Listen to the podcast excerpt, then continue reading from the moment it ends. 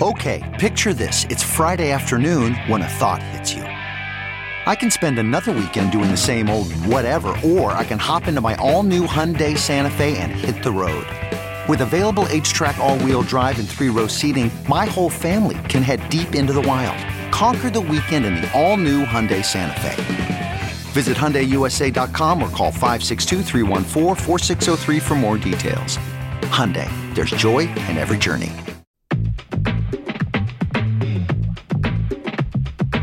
Ben Joravsky Show is brought to you by the Chicago Sun-Times. For the latest in Chicago and Illinois news, sports, weather, and the latest in national news from a real Chicago frame of mind and real Chicago writers, check out the Chicago Sun-Times.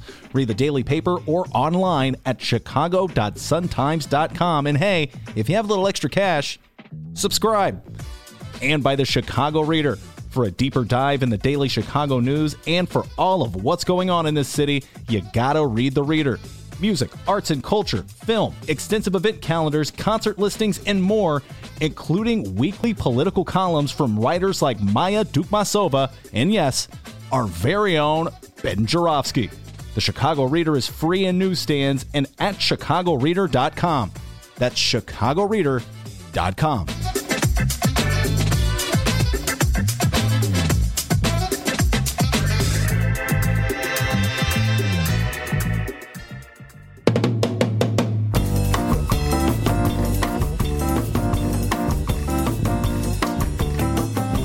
It is Thursday, February 28th, and live from the Chicago Sun-Times studio on Racine Avenue, this is the Ben Joravsky Show.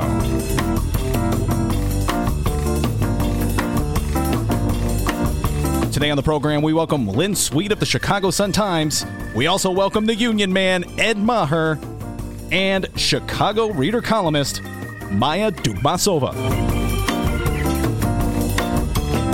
And now your host, also a Chicago Reader columnist, Benny J. Ben Joravsky. Hello, everybody. Ben Joravsky here. We're calling this Sleazoid Thursday. And here's why.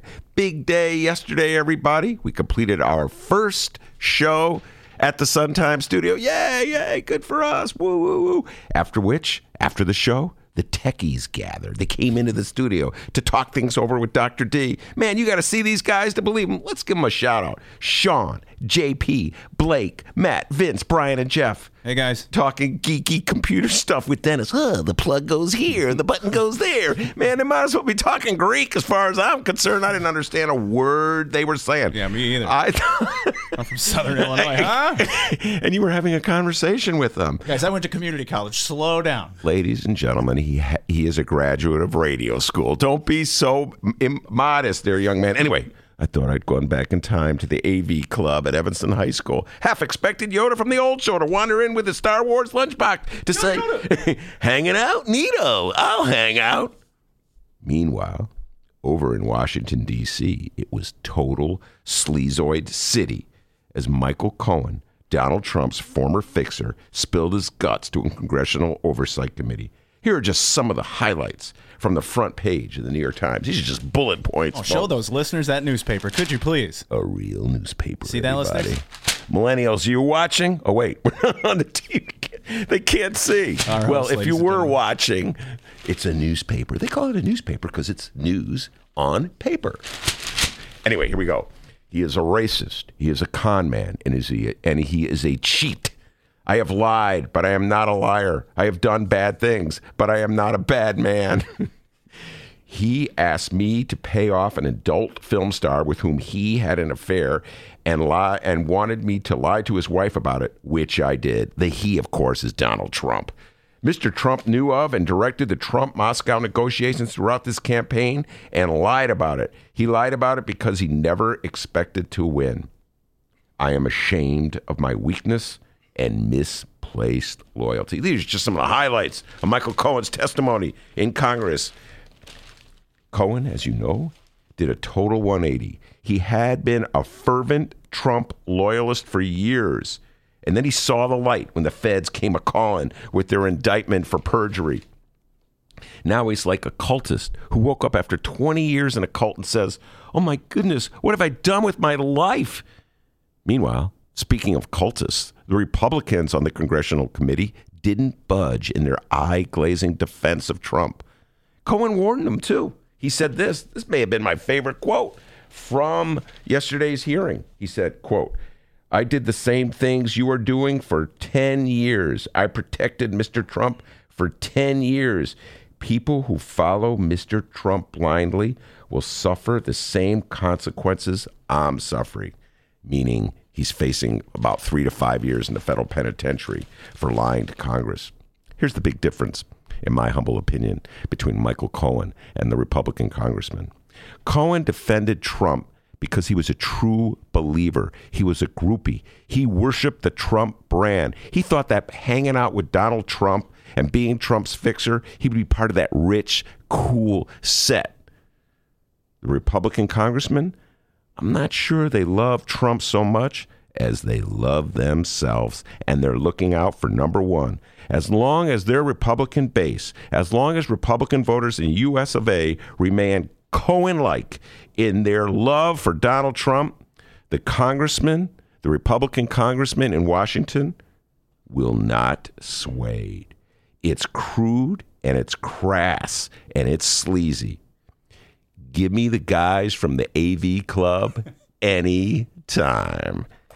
We got a great show today, everybody. Lynn Sweet will be uh, calling in from Washington. That's the Sun Times legendary Washington reporter columnist, and we'll be talking more about Michael Cohen and the impact. In 2 o'clock, Big Eddie Maher will be here, union man from Local 150, talking union, talking politics, a lot of uh, conversation about what went down on Tuesday here in Chicago. And at 2.30, my partner in crime from from the uh, reader, uh, Maya Dukmasova, will be in here. We'll be talking about uh, uh the election. I think Maya is also going to weigh in on Michael Trump. One of my favorite things that happened yesterday. Michael the, Trump. Did I say Michael Trump? yeah. Oh my God! I blended Cohen and Trump. it came out Michael Trump. last thing Michael Cohen wants you to do right now. Cohen still, I think, has like a little crush on Trump, just a little bit. Oh, he's cool. yeah, I got my MAGA hat under my car seat. You know, it's so weird to think that Cohen thought Trump was cool, but you know, I think he uh, threw it all away because you know, he's a really cool guy. I'll hang out with him, you know, and hang out with starlets. Anyway, there was this. Uh, I don't know if you guys saw the Lynn Patton moment yesterday. We'll talk about that later um, with Dennis. Uh, Lynn Patton's great moment uh, in the spotlight yesterday. So anyway, Maya will be in about two thirty. Maya, Lynn Sweet, Ed Maher, great show talking politics, politics, politics, and more politics. But before we get to any of that, Dr. D's got the news. Hey guys, my name's Dennis. How's it going? All right, it's the middle of the day. Let's talk about the national news happening this afternoon. Oh, this flip floppy weird relationship our country has with North Korea. It's mm. Summit Slam round two between President Donald Trump and Supreme Leader, that's what he likes to be called, Supreme Leader of North Korea, Kim Jong un. And yeah, just like the first time, the second summit between Donald Trump and Kim Jong un ended with no deal. What happened, Donald? Come on, art of the deal, right, dude? Come on, what happened? No, sadly, the two could not come to an agreement on the central issues of disarmament and sanctions relief. Here's Trump with Kim Jong un by his side after the meeting. Load of BS in three, two, one. We had a very successful first summit. I felt it was very successful.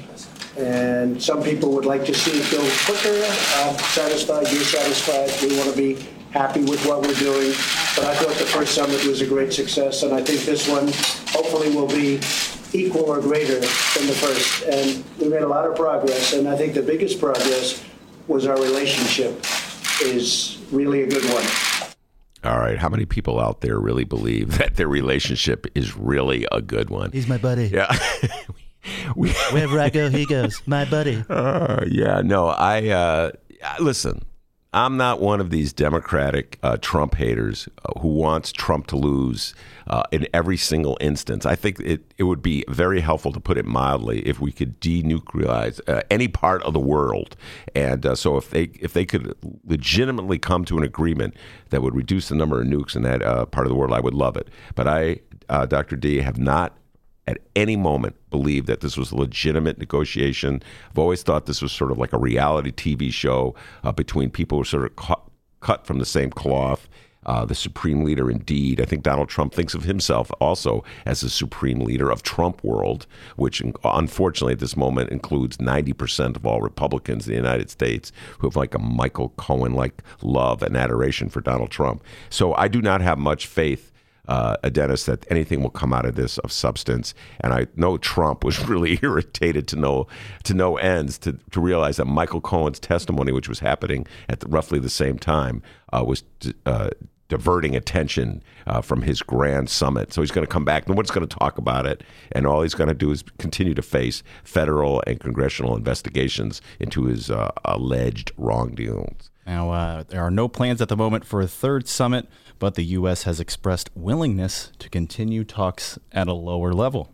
Oh, yeah. And if at any point uh, Donald Trump needs a distraction, you could bet it'll go to the upper level. He'll, he'll try it again. Let's meet in uh, hmm, Hawaii this time. You know.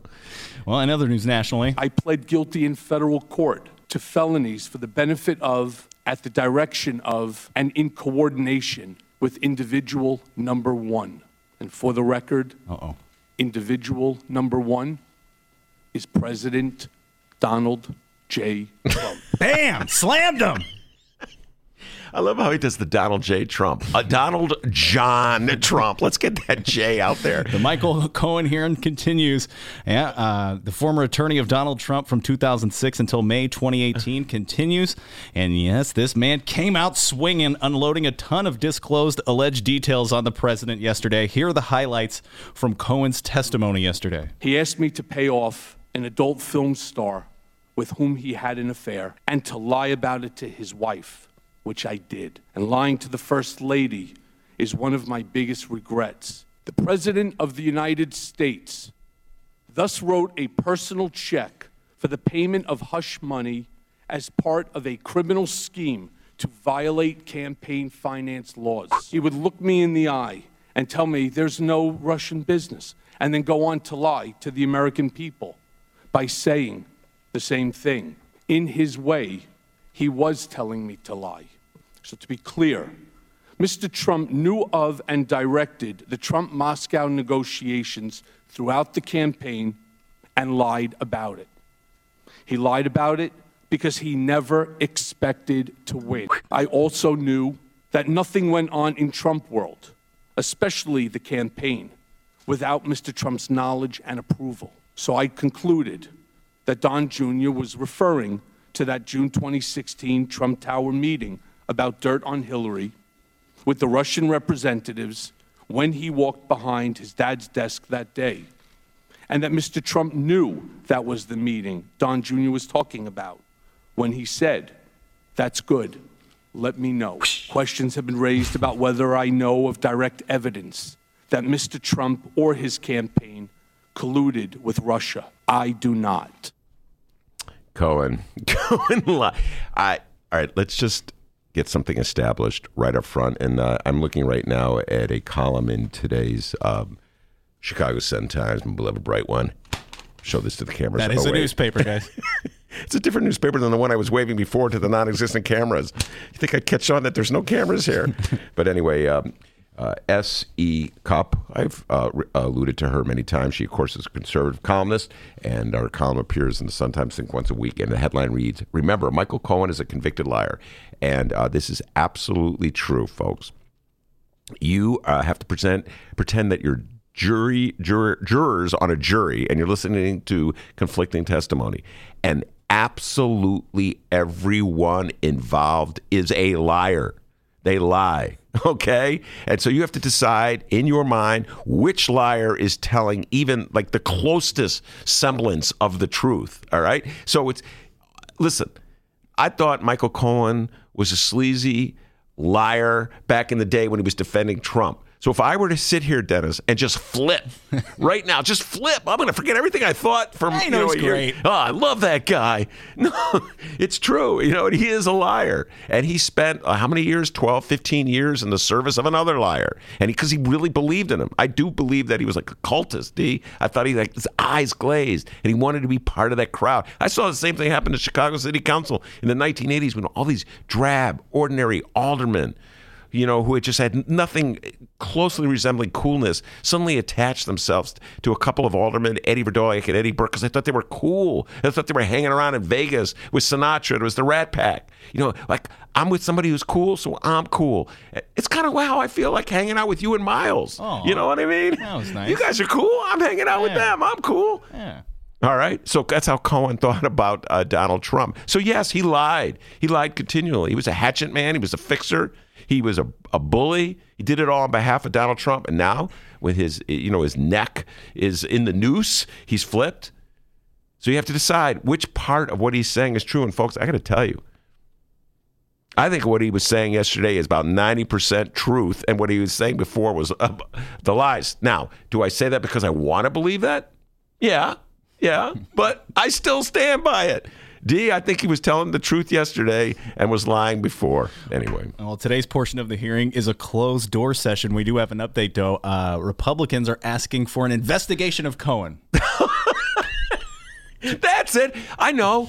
Let's investigate Cohen, who's about to go to jail or prison for three years, as opposed to investigating the man who's the president of the United States, who may have colluded with the Russians to become president. We don't want to investigate him. We're going to investigate this guy who's going to be at Sing Sing. Two of the president's closest allies claim to have evidence that uh-uh. Trump's former fixer uh-uh. committed perjury. When got they all committed perjury, he admitted to committing perjury.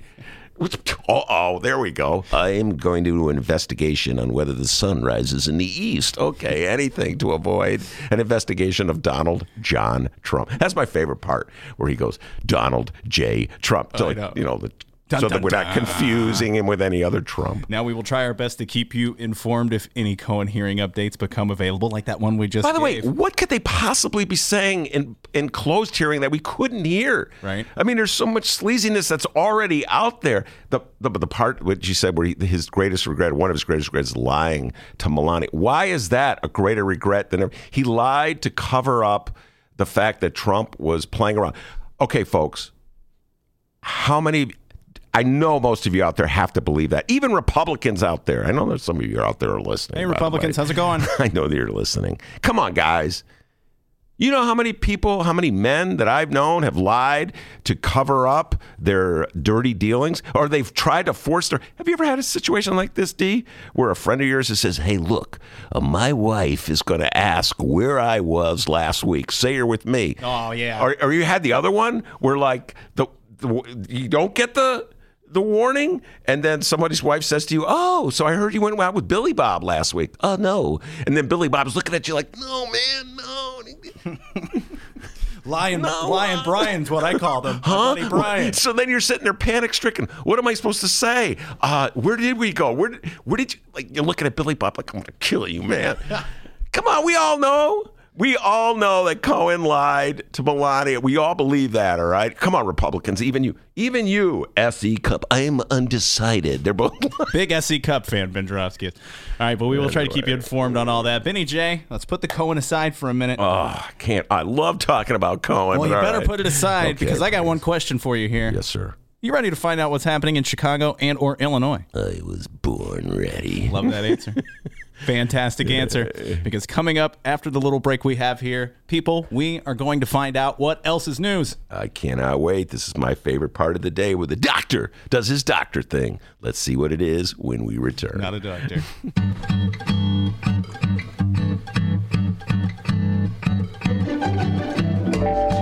If you would like to advertise with the Ben Joravsky Show, and who wouldn't, contact Tracy Baim at publisher at chicagoreadercorp.com. We have several advertising options for your business or organization, and quite frankly, we would love nothing more than to tell our listeners all about it. Once again, that's Tracy Baim at publisher at Chicago Reader Corp. That's C O R P as in Paul dot com to advertise with the Ben Joravsky Show, the Chicago Reader, and the Chicago Sun Times. We look forward to plugging you. Okay, well, that came out kind of weird. More of the Ben Joravsky Show live and downloaded in moments.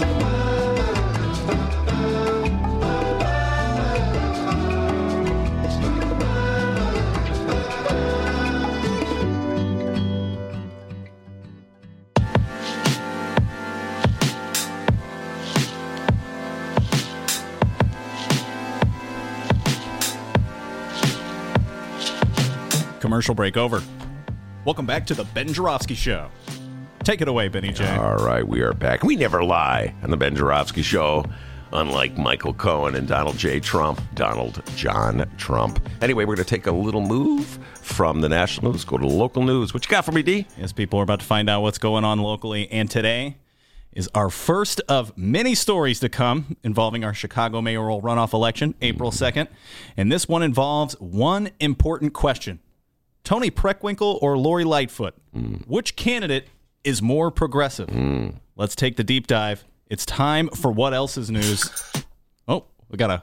Oh, well, I was going to do a little sound effect there, but I'm still trying to figure this board out. Let's just get right into the news. Quick, call Sean in. John, no, we're good. Sean, we're good. Don't come in here. Don't We're come fine. in, Sean. We're fine. By the way, uh, hang out on the live chat. We got a live chat going right now on the Ben Oh. Joravsky Show uh, YouTube page. Uh, I think uh, one person said, "Welcome back." Thanks. Welcome back, Connor, nice. man. Yeah, yeah. All right, so let's do uh, what else is news here. Uh, yes, place your bets. We're in a runoff, people. The Chicago mayoral election is now down to two candidates. Cook County Board President Toni Preckwinkle and former prosecutor, as well as former president of the Chicago Police Board, Lori Lightfoot. Now, funny thing about our final two candidates, both are running on a progressive platform. And that's a win win if you were to ask us uh, here on the Ben Joravsky Show. But which one is more progressive is the question here. We have an interesting story from the Illinois Political Bulldogs over at Illinois Politico to share with all of you. But before we get into that, Ben Joravsky, it's time for me to pick that oddly gigantic brain full of Chicago politics Yeah. of yours. Uh, my first question here, according to Ben Joravsky, because yes, there are still people in the city of Chicago who still don't know what the hell this means. Ben, what is a progressive? Wow. That is a very difficult. How much time we have? Not- we have three much. hours. No, oh, just no. okay. Um, listen, progressive, in my humble opinion, is a word that uh, has been abused and misused uh, here in the city of Chicago for definitely the last well year. Uh, this goes back to the the uh, gubernatorial campaign. We talked about this all the time. Uh, in the old days, and I'm going back to the last century, we were known as liberals. And uh, at some point, liberal became a bad term that nobody wanted to be associated with, even liberals. And so somehow, uh, during uh, over the years, it evolved into progressive because that was less of a pejorative, and it seemed to have a greater positive resonance. Uh, and so, uh, in the city of Chicago, where we're mostly Democrat, eighty to 85% in any uh, presidential election. The city votes uh, Democratic. Uh, there was uh, a need to somehow or other distinguish yourself from the policy of mayors uh, like Daley and Emanuel, who had sort of Republican light policies that they were implementing. And so people in Chicago who wanted to distinguish themselves from Rahm and Richard M. Daley uh, called themselves progressives because they didn't want to call themselves liberals uh, because liberal had a bad uh, standing. And so over time, everybody wanted to be a progressive because it seemed like that was the cool thing to be. And so it has pretty much lost all meaning.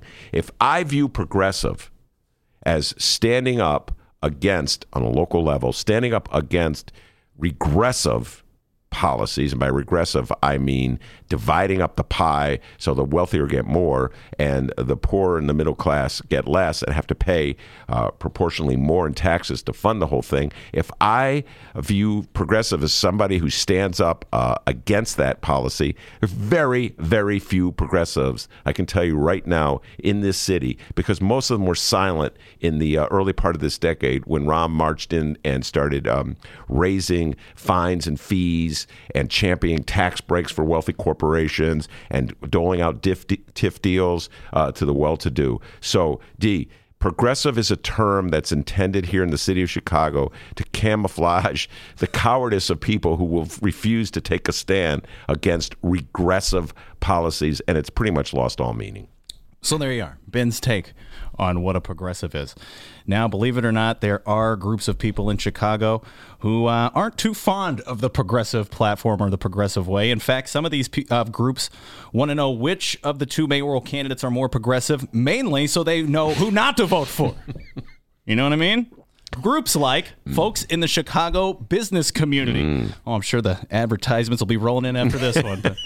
The following comes from Illinois Politico. Chicago's business community, which had lined up behind Bill Daley for mayor, yeah. that guy lost, uh, is grappling with whom to support for the runoff. Former prosecutor Lori Lightfoot or Cook County Board President Toni Preckwinkle both pitched themselves as, quote, progressive, a word that sends shivers down the spines of business folks. Now, that was from Politico. Uh, I have a quote from Restaurant Association President Toia. Uh, oh, I didn't get Sam the first Toia? name. Sam Toia. There we go. Oh, Sam Toia. Sam. Oh, nice. Good, Yeah. good. Well, I hope Sam's listening here because, Ben, we're going to see if we can help old Sam Toia out, okay? Know here's, Sam. here's a quote from Sam Toia. Quote, there's just a lot of anxiety, and we're trying to get our heads around which mayoral candidate will be good for the hospitality industry. The restaurant group is making plans to meet with both candidates before any kind of endorsement. Sam, we got your back, buddy. Benny J, which candidate, Preckwinkle or Lightfoot, will be best for Chicago's hospitality industry? Well, in mind? hospitality industry, I presume you're talking about hotels. Mm-hmm. And uh, listen, there's no uniform position that all people in the hospitality industry agree on. It depends like where which part of the spectrum you're on. If you're running a small neighborhood tavern, I guess that's part of the hospitality industry uh, on the let's say the northwest or southwest or south side of Chicago. You're a small business person. In other words, you're not really getting the benefit of the regressive programs that I was talking about earlier. Smaller businesses get screwed over as much as uh, lower income or working class or middle class taxpayers. So when people say they're looking out for, let's say, the hospitality industry, you got to ask which end of the hospitality industry are they looking out for? For instance, hotel motel taxes were used to underwrite the uh, renovation of Soldier Field. Now, how did that help? Reno- using hotel motel taxes or using taxes that are slapped on small on on, uh, on the hospitality industry? How did using all that money to renovate Soldier Field help some bar owner on the northwest side of Chicago? I don't think it did. So you have to ask yourself who within that larger uh, industry is really being benefited, and I don't think the smaller business people uh, in the city of Chicago have been benefited in the past so, uh, from these policies. So um, I'm not, I don't know. You have to ask yourself. To, you have to define these terms to see which one of these candidates is in the best interest of of yourself. Any voter has to do that. You hear that, Sam? Sam Toia. I remember Sam used to run a re- Leona's. It was over. Uh, it was a family-owned restaurant. There was a Oh, chain of them. Leona's. Yeah, Leona's. I remember the one on uh, on Belmont. Uh, not on Belmont. It was on Sheffield, just near Belmont. So anyway, I remember. I remember when Sam Toia was a progressive. Okay, he was like uh, a supporter of Helen Shiller in the 46th ward. I remember when Sam was a progressive. Sam, if you're listening, we hope that helped, buddy. On to the Illinois Retail Merchants Association. The Retail Merchants Association worries about whether the candidates are committed to bringing in new business headquarters.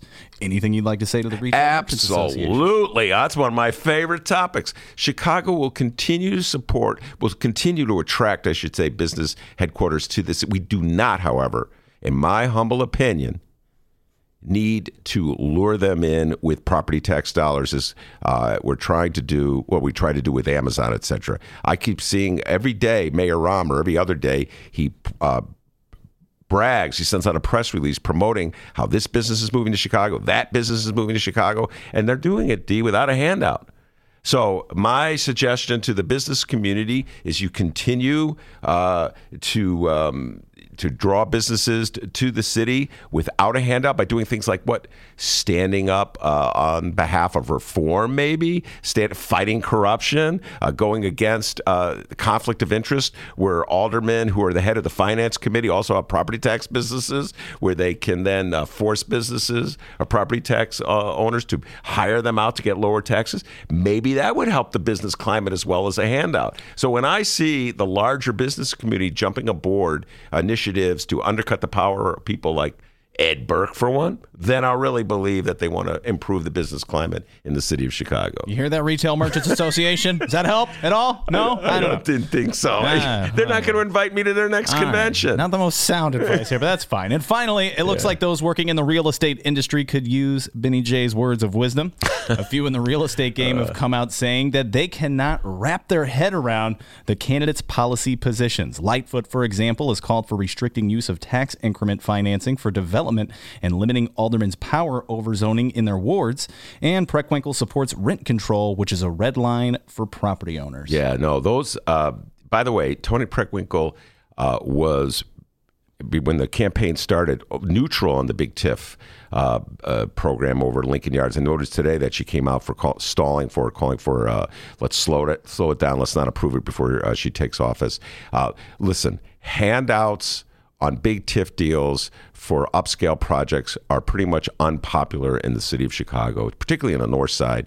Uh, and um, you you want to use your TIF assistance strategically in areas where it really needs it, and you want to use it if necessary for larger infrastructure deals to help the uh, to help rebuild roads, bridges, etc. You need to use it in a way that uh, helps all people in the city of Chicago, all neighborhoods in the city of Chicago. You shouldn't concentrate it on a handful of downtown gentrifying areas that don't need the assistance in the first place. And I wish, I just wish for once that the business community in the city of Chicago would come around to this point and acknowledge the fact that it is unfair to concentrate so much of our economic development dollars on upscale neighborhoods that don't need it while we let so many other parts of the city fall apart. So I think it's good that at the very moment when they're campaigning, that both Toni Preckwinkle and Lori Lightfoot are at least giving lip service to this notion. And I wish the business community would jump in, uh, to it, uh, get aboard this bandwagon as well, because I don't see how you could defend uh, so unfairly. Uh, distributing this economic development pie the way we have been doing in the city of Chicago. So it seems like the jury may still be out, but I'll put the question on you, Ben Joravsky. Toni Preckwinkle or Lori Lightfoot, which is the most progressive candidate? Uh, the jury is still out on that one. I have not made up my mind. I'm going to be listening to what they say, processing the information, bringing on different advocates for both, and allowing them to uh, a step. In fact, I have to tell you this real quick. Lori Lightfoot will be with Mick Dumke and myself uh, this Tuesday at, at, the Hideout, 1354 West Wabansia. He still got it. That's how you plug, buddy. Good job. So we'll hear uh, from her as to whether she is the most progressive. And there you are, just like that. You're now in the know of what's going on in Chicago. And now you will have an answer the next time someone asks you, Hey, what else is news? All right, let me tell you something. Okay. Something that uh, the editor of the show, Miles Porter, something that Miles Davis, and something that Miles from Nowhere, one of your favorite songs oh, from the 1970s, all agree song. on. Love it. You did a great job. Give yourself a raise. Take it out of petty cash. We'll be right back.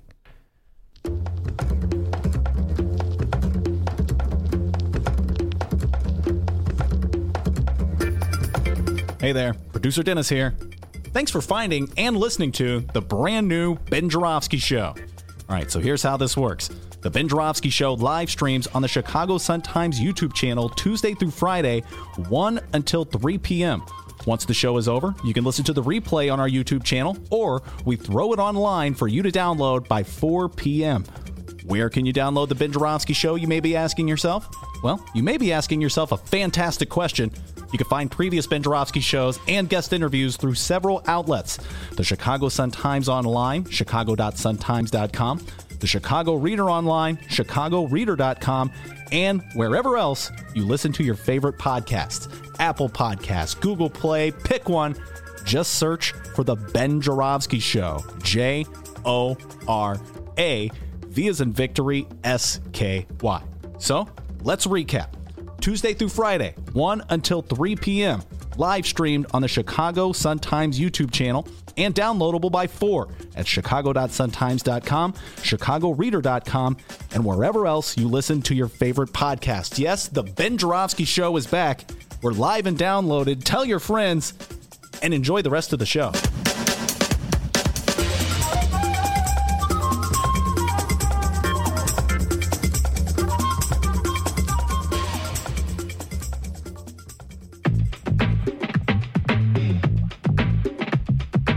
Ben Joravsky Show is brought to you by the Chicago Sun-Times. For the latest in Chicago and Illinois news, sports, weather, and the latest in national news from a real Chicago frame of mind and real Chicago writers, check out the Chicago Sun-Times. Read the daily paper or online at chicago.suntimes.com. And hey, if you have a little extra cash, subscribe. And by the Chicago Reader for a deeper dive in the daily Chicago news and for all of what's going on in this city, you gotta read The Reader. Music, arts and culture, film, extensive event calendars, concert listings, and more including weekly political columns from writers like Maya Dukmasova and, yes, our very own Ben Joravsky. The Chicago Reader is free in newsstands and at chicagoreader.com. That's chicagoreader.com.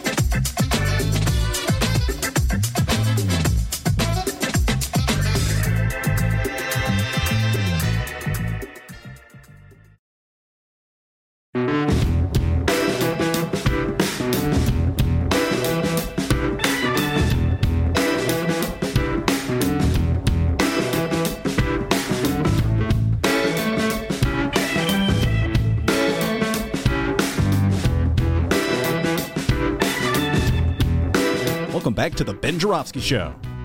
Benny J, take it away. I will do. Uh, longtime readers of the Chicago, Chicago Sun Times are well aware. They know who Lynn Sweet is. She is a columnist for the Sun Times. She covers Washington, uh, Congress, White House uh, for the Sun Times. Uh, you may not know this. Uh, she is also a, a, resident, excuse me, a native of the city of Chicago, uh, born and raised in the city of Chicago, so she knows about Chicago politics as well. I thought it would be a good idea to bring Lynn on and talk about what uh, Michael Cohen's testimony yesterday. But maybe before the interview is over, I'll ask her to weigh in on what ha- went down on Tuesday with our mayoral election. So, uh, Lynn, welcome to the show. Ben, w- welcome to you and welcome to the uh, podcast. You're sitting in the on the times that you speak, right? Yes, I am sitting in the mothership. They built me a beautiful little studio here, Lynn, uh, which is uh, somewhere near the just down the hall from the restrooms here at the beautiful Sun Times building. You'll have to come in and visit So- us when you're in town. When you're in town next. Well, I'll be in town. Actually, I'm coming into town uh, in a few days to uh, moderate a event at the University of Chicago Institute of Politics, where I'll be uh, talking to a 2020 hopeful, Representative Eric Swalwell, the California Democrat, who is thinking of running for president. So maybe uh, we'll see pretty soon. But I wanted to say to everybody, live from the West Loop headquarters of the Chicago Sun Times, it's the Ben Joravsky Show. All right, thank you very much, Lynn Sweet. That's a beautiful thing that you just did. Um, all right, Lynn, let's get uh, dive into it. Yesterday, when I was on the air, I, I missed uh, most of the live version of uh, Michael Cohen's testimony, but when I got home, I watched uh, the recordings of it, and I've been reading obsessively about it. Uh, what was your sort of your general impressions and thoughts of uh, Michael Cohen's testimony? Well, he brought documentation to bring out things we did not know. And in his testimony, he said things that we did not know that's verifiable. And therefore, I thought he tried to sidestep. He didn't avoid the issue of he's a convicted liar, and he was lying to Congress, and that's what he got nailed for. That's what he's going to go to prison for. So uh, I look at it as, as a valuable exercise because the Republicans could not do anything in defending Trump. All they could do was criticize and denounce Cohen. uh, uh, what do you think the impact there's two fronts i would say legal impact and the political impact let's talk about the legal impact of what So the legal impact is, is enormous because what the public saw was just one of the days on Capitol Hill, uh, where he has been testifying in closed doors and to uh, congressional panels in the other days. So what he says to the uh, Democrats in the House closed session uh, is is to a panel that will probably will share equally whatever finding they have with investigators and uh, justice. You know, Senate panel is different. It's run by Republicans. Uh, still, whatever facts come out whatever the committees release that uh, may be germane, the the important thing that we found out yesterday, and actually it was to the questioning of Illinois Democrat Raj Krishnamoorthi, is that there are other probes going on in the Southern District of New York that we didn't know about, and we'll see where those go. Yes, uh, that's what you wrote about today, by the way. Anybody uh, can read it the Chicago Sun-Times. Illinois Congressman grilling Cohen on Trump reveals there may be more wrongdoing. That's Lynn Sweet's column in today's Sun, Sun-Times uh, talking about uh, uh, 8th Congressional District Representative Raja Krishnamoorthi and his uh, questions that he asked in yesterday's hearing. Before we get to get into what Raja say, what about the political implications? the Sun-Times had a column today by S.E. Cupp, Lynn, in which he said, don't forget, he's a liar. Don't forget that, folks. Michael Cohen is a convicted liar. S.E. Cupp, of course, is a conservative columnist, and she's emphasizing the fact that maybe we shouldn't believe everything that Michael Cohen says because he's lied before. So, politically, what's your sense of what the political ramifications of yesterday's testimony were? Well, what you see is kind of where, where you stand depends on where you were sitting when you got up. So, the truth, multiple things can be true. He is a convicted liar but you could believe him on things that are verifiable. He brought a copy of the check. Uh, it's it's hard to convince when he talked about the racism of Donald Trump. That is hard to take to a court of law. Mm-hmm. That's hard for an investigation to reveal new facts about. So he took care to try and bring documentation to back up the things he said. So I I kind of think that if if you see him as a, a liar, which he is, you you have that opinion, but it doesn't mean you throw out everything he says. As you know, Ben, and perhaps many of our listeners know, federal prosecutors and state prosecutors often make cases mm-hmm. from jailhouse snitches, from people who were forced to slip, and maybe you know look at look at what people get in trouble for. Look into the FBI, then they end up wearing a wire, they end up getting in trouble. So the world is not a pristine place.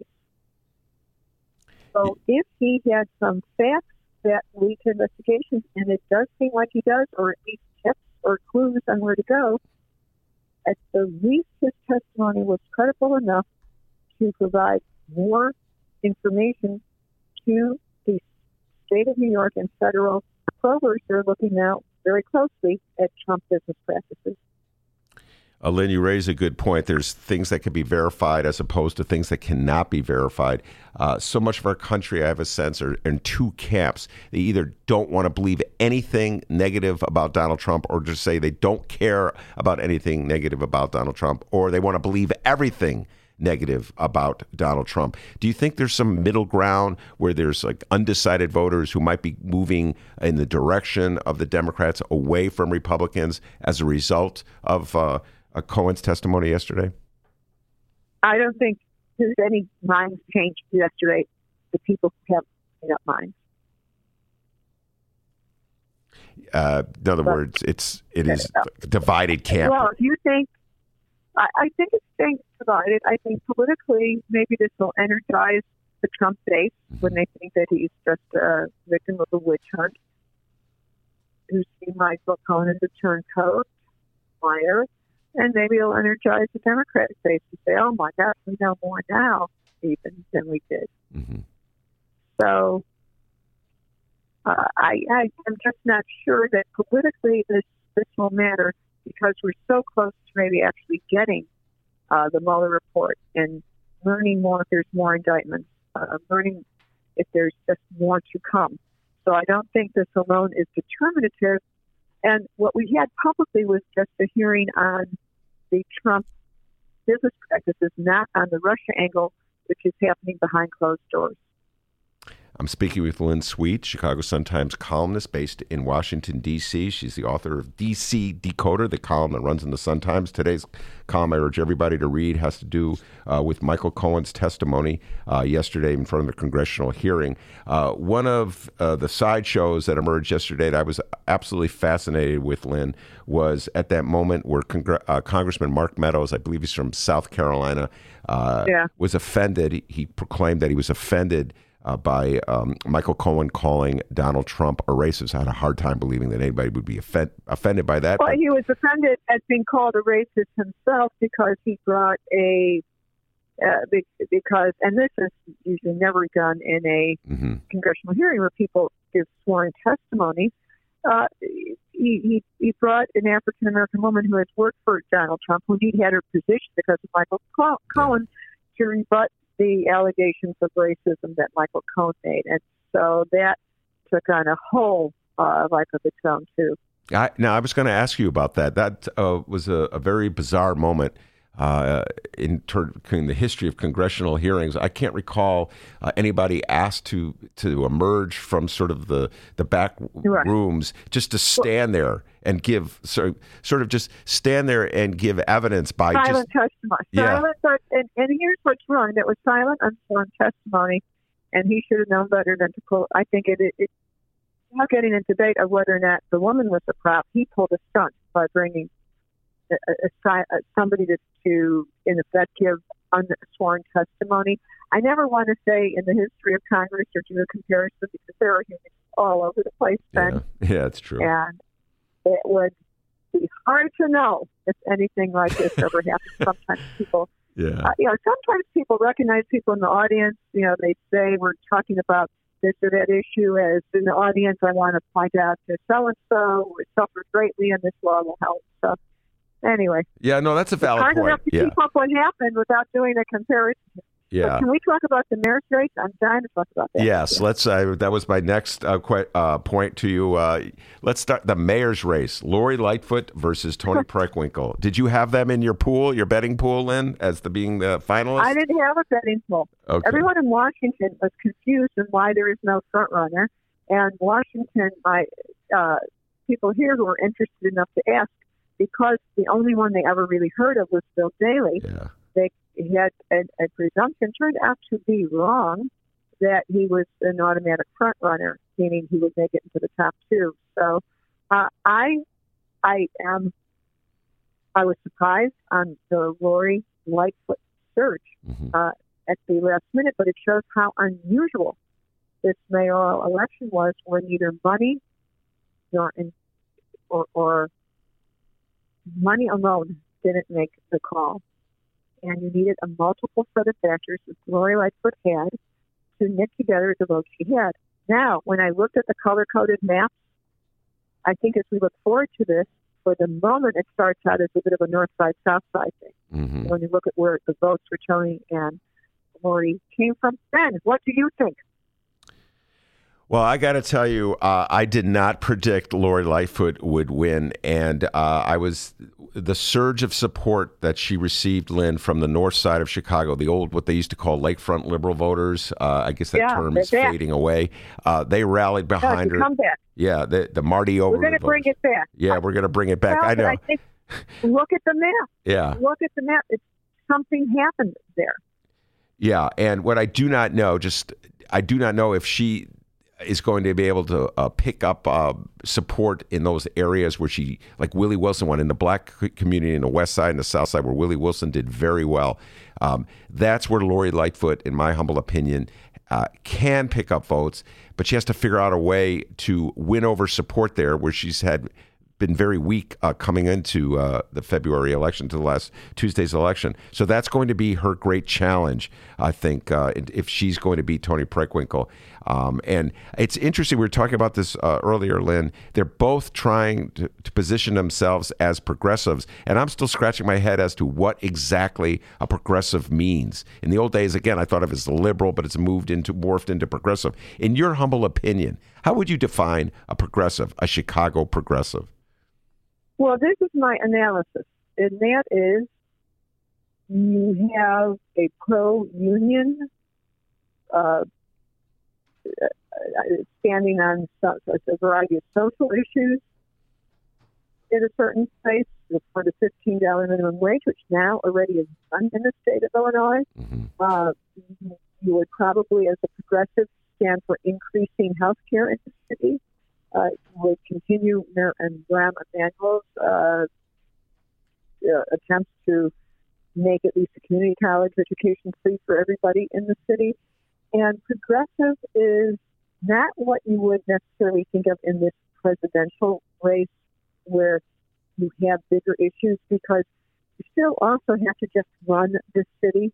So your position on health care may not be as important as your position on how will you fill the potholes in my ward, and when are we going to get the curbs fixed? So, uh, since I, in, in a sense, I think the dynamic may be more uh, of a. If this is a vinyl election, you know, it's a throwback with Lakefront Liberal, a little bit of uh, Harold and Jane days.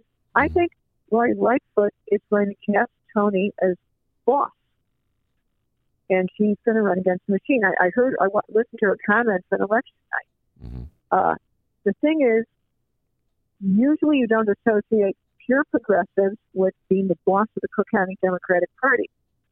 So I think that's just a way it might start out, but there are many other ways to slice and dice it. The other thing is, it may be that I'm totally wrong. That ward map is just a minor setting point because there are so many votes that have to be realigned. I'm speaking with Lynn Sweet. Lynn, before I let you go, I, I, need to ask you this one just to follow up a little bit of something you said earlier. Uh, you're sort of an ambassador yeah. of Chicago in Washington, and in the aftermath of Tuesday, how have you been explaining the outcome where we have, for the first time, uh, the chance for a black woman. Well, definitely there will be a, a, black woman as mayor of the city of Chicago. One is openly gay. It totally goes against any stereotype I think people would have about the city of Chicago. So, how do you explain what went down on Tuesday uh, to people in Washington who are not uh, intimately f- familiar with the city of well, Chicago? I mean, I, I have, I have uh, people who, there are a lot of reporters who are very close to Rahm because of his years in Washington and who kept up with him. We're still absorbing that he left that he's leaving City Hall and are interested in his next chapter. So I cast it in terms of that some of this is a reaction to the Rahm years and to the day the years before that, that every so often people really do want a fresh start. And I just go back to the 80s where we saw this happen with the first election of Jane and then the election of Harold Washington. Mm-hmm. Jane Byrne. Yeah, Jane Byrne in 1979, the first woman and the uh, only woman uh, elected right. mayor. I said 80s, right? I, yeah. I was off by a year. One so year. my theory. Yeah. That is what I've been saying until I have something better or more insightful. I'm. Uh, I, I just. Uh, I, I think what we'll also find are two very determined women who will have a very hard fought campaign. All right. Thank you very much, Lynn. I appreciate you uh, uh, calling in, and uh, we'll try to get you on the show when you're actually in the city of Chicago uh, next week. All right. It could be soon. All right, very good. That's Lynn Sweet, Chicago Sun Times columnist. Thank you very much. Big Ed Maher is in the studio as our next guest. We'll have him on when we return.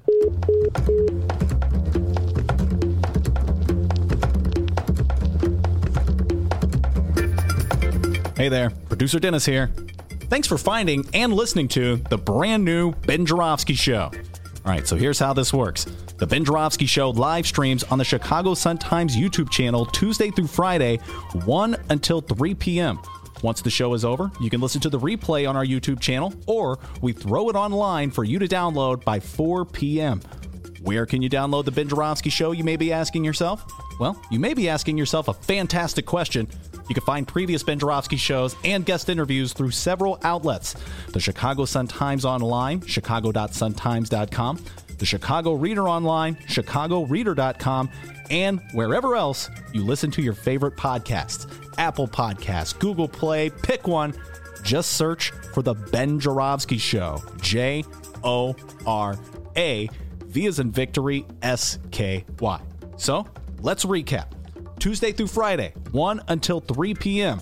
Live streamed on the Chicago Sun-Times YouTube channel and downloadable by 4 at chicago.suntimes.com, chicagoreader.com, and wherever else you listen to your favorite podcast. Yes, the Ben Joravsky Show is back.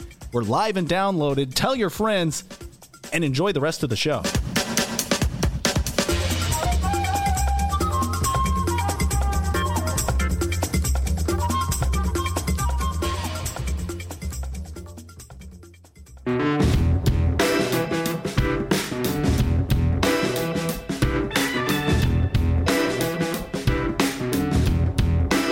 Welcome back to the Ben Joravsky Show, live from the Chicago Sun-Times studio.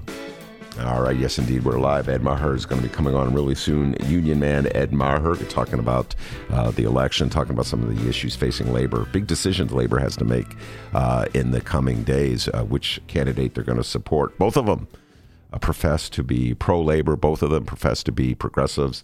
Uh, so it'll be an interesting decision that uh, labor has to make and uh, maybe they'll duck and dodge it and not make any decision at all. We'll see. Anyway, there's a couple of issues before I bring it on that I really want to talk about.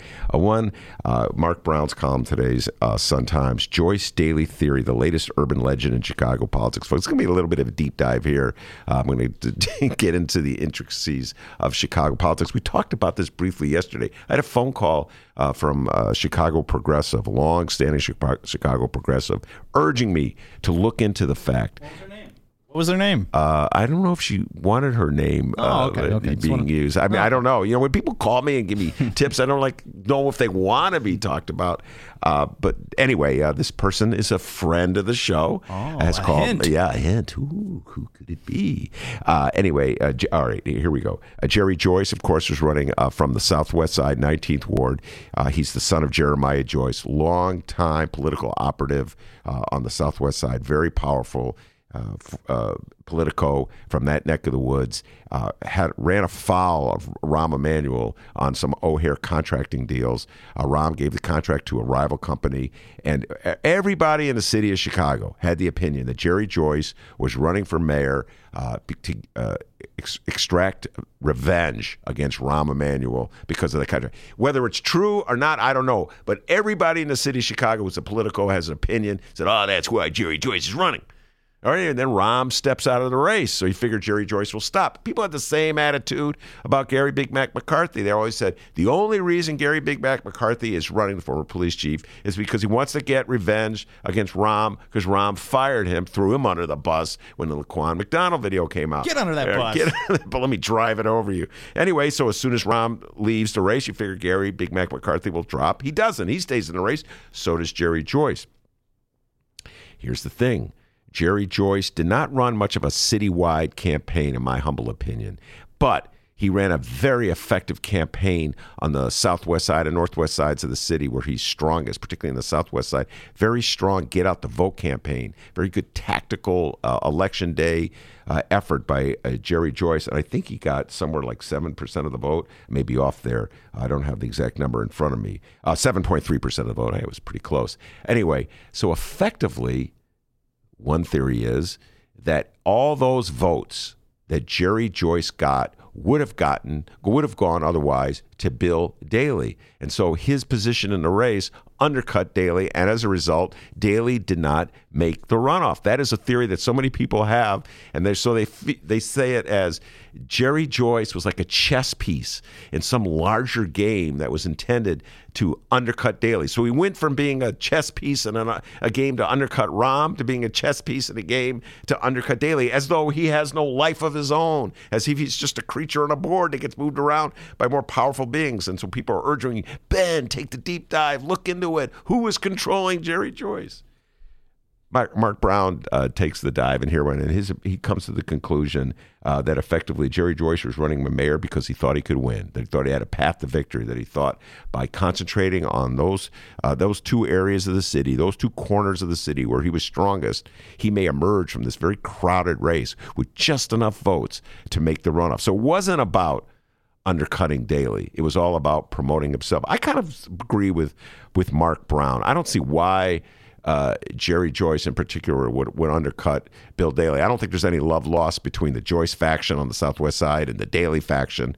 Uh, and there may be, if you go to a restaurant and, and have a private conversation with the Joyces, hear a lot of mutterings about those Daleys and how they those Daleys think they're so smart and they've always kept all the goodies for themselves. You might hear something like that, but I, I don't think he has any uh, real reason to want to undercut Bill Day. I think he was in the race because he th- had a, saw a path to victory, and he thought that if he had a strong election day uh, surgeons, he could win.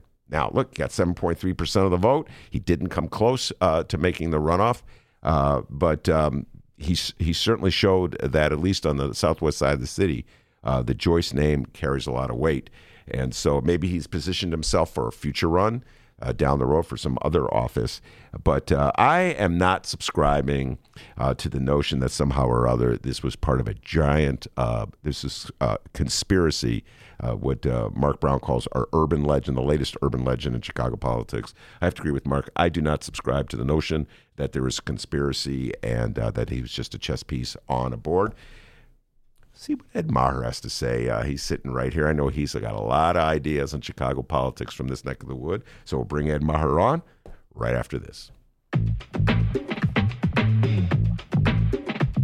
The Ben Joravsky Show is brought to you by the Chicago Sun-Times. For the latest in Chicago and Illinois news, sports, weather, and the latest in national news from a real Chicago frame of mind and real Chicago writers, check out the Chicago Sun-Times.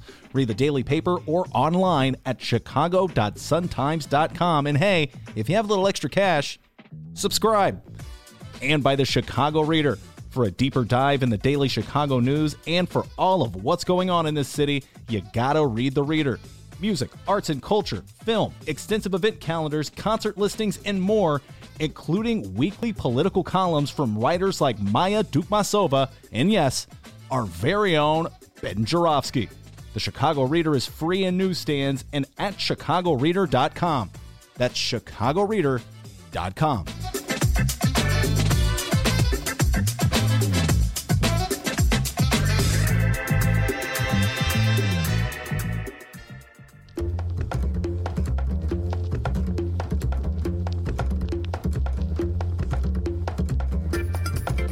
Hey there, producer Dennis here. Thanks for finding and listening to the brand new Ben Joravsky Show. All right, so here's how this works. The Ben Joravsky Show live streams on the Chicago Sun-Times YouTube channel Tuesday through Friday, 1 until 3 p.m. Once the show is over, you can listen to the replay on our YouTube channel, or we throw it online for you to download by 4 p.m. Where can you download the Ben Joravsky Show, you may be asking yourself? Well, you may be asking yourself a fantastic question. You can find previous Ben Joravsky shows and guest interviews through several outlets the Chicago Sun-Times Online, chicago.suntimes.com, the Chicago Reader Online, chicagoreader.com, and wherever else you listen to your favorite podcasts Apple Podcasts, Google Play, pick one. Just search for The Ben Joravsky Show. J O R A, As in victory, S K Y. So let's recap. Tuesday through Friday, 1 until 3 p.m. Live streamed on the Chicago Sun-Times YouTube channel and downloadable by 4 at chicago.suntimes.com, chicagoreader.com, and wherever else you listen to your favorite podcast. Yes, the Ben Joravsky Show is back. We're live and downloaded. Tell your friends and enjoy the rest of the show.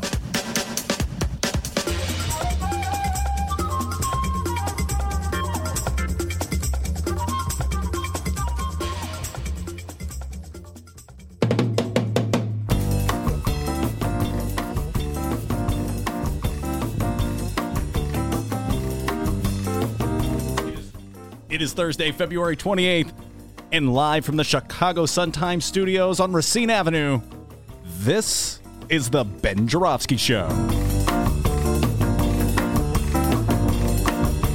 In this hour of the program, we welcome the Union Man, Ed Maher, and we'll be joined by Chicago Reader columnist Maya Dukmasova. And now your host, yes, also a Chicago Reader columnist, Benny J. Ben Joravsky. And also a union man in two unions. I'm, I'm in more unions than Ed Maher, I think. Just bragging. Yeah, Ed Maher is my guest. And uh, when I had the old show, Ed Maher, Maher was a regular uh, on my old show, and I'm really happy he's back here today. What do you think of this new studio, man? I love it. I mean, I love the room, but more more than that, it's good to be back with friends. It's like you know, seeing old friends again. you both look like you've grown. We get to meet a new friend in Miles over here. Yeah. but uh, it's great to see you. Yeah, no, Ed, and thank you for all your support. Uh, it was kind of a rough time for me in those first days. I got over it kind of fast, uh, but a lot of union guys stood by me, called great calls. Stand strong, Ben. We're behind you, and uh, I really appreciate that. Uh, all right, Ed, let's get down to business here. Talk some politics. Ed Maher is a political junkie.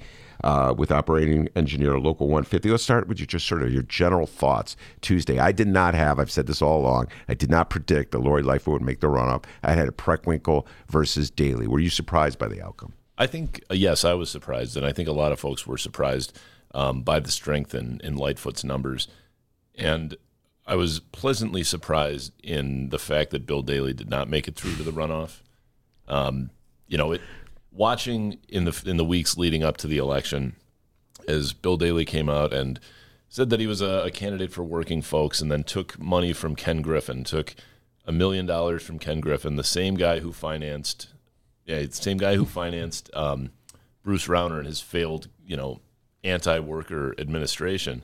So, a group came together uh, called Fight Back for a Better Tomorrow and began to tell folks about Bill Daley's anti-worker history when he was on Wall Street, when he was with SBC, and launched an anti-Daley ad campaign. And once this happened, and it started to tie Ken Griffin, Bruce Rauner, Bill Daley, just all kind of the same thing. And once that happened, Bill Daley came out and said it made uh, it made the decision for Ken Griffin to give him a second million dollars that much easier.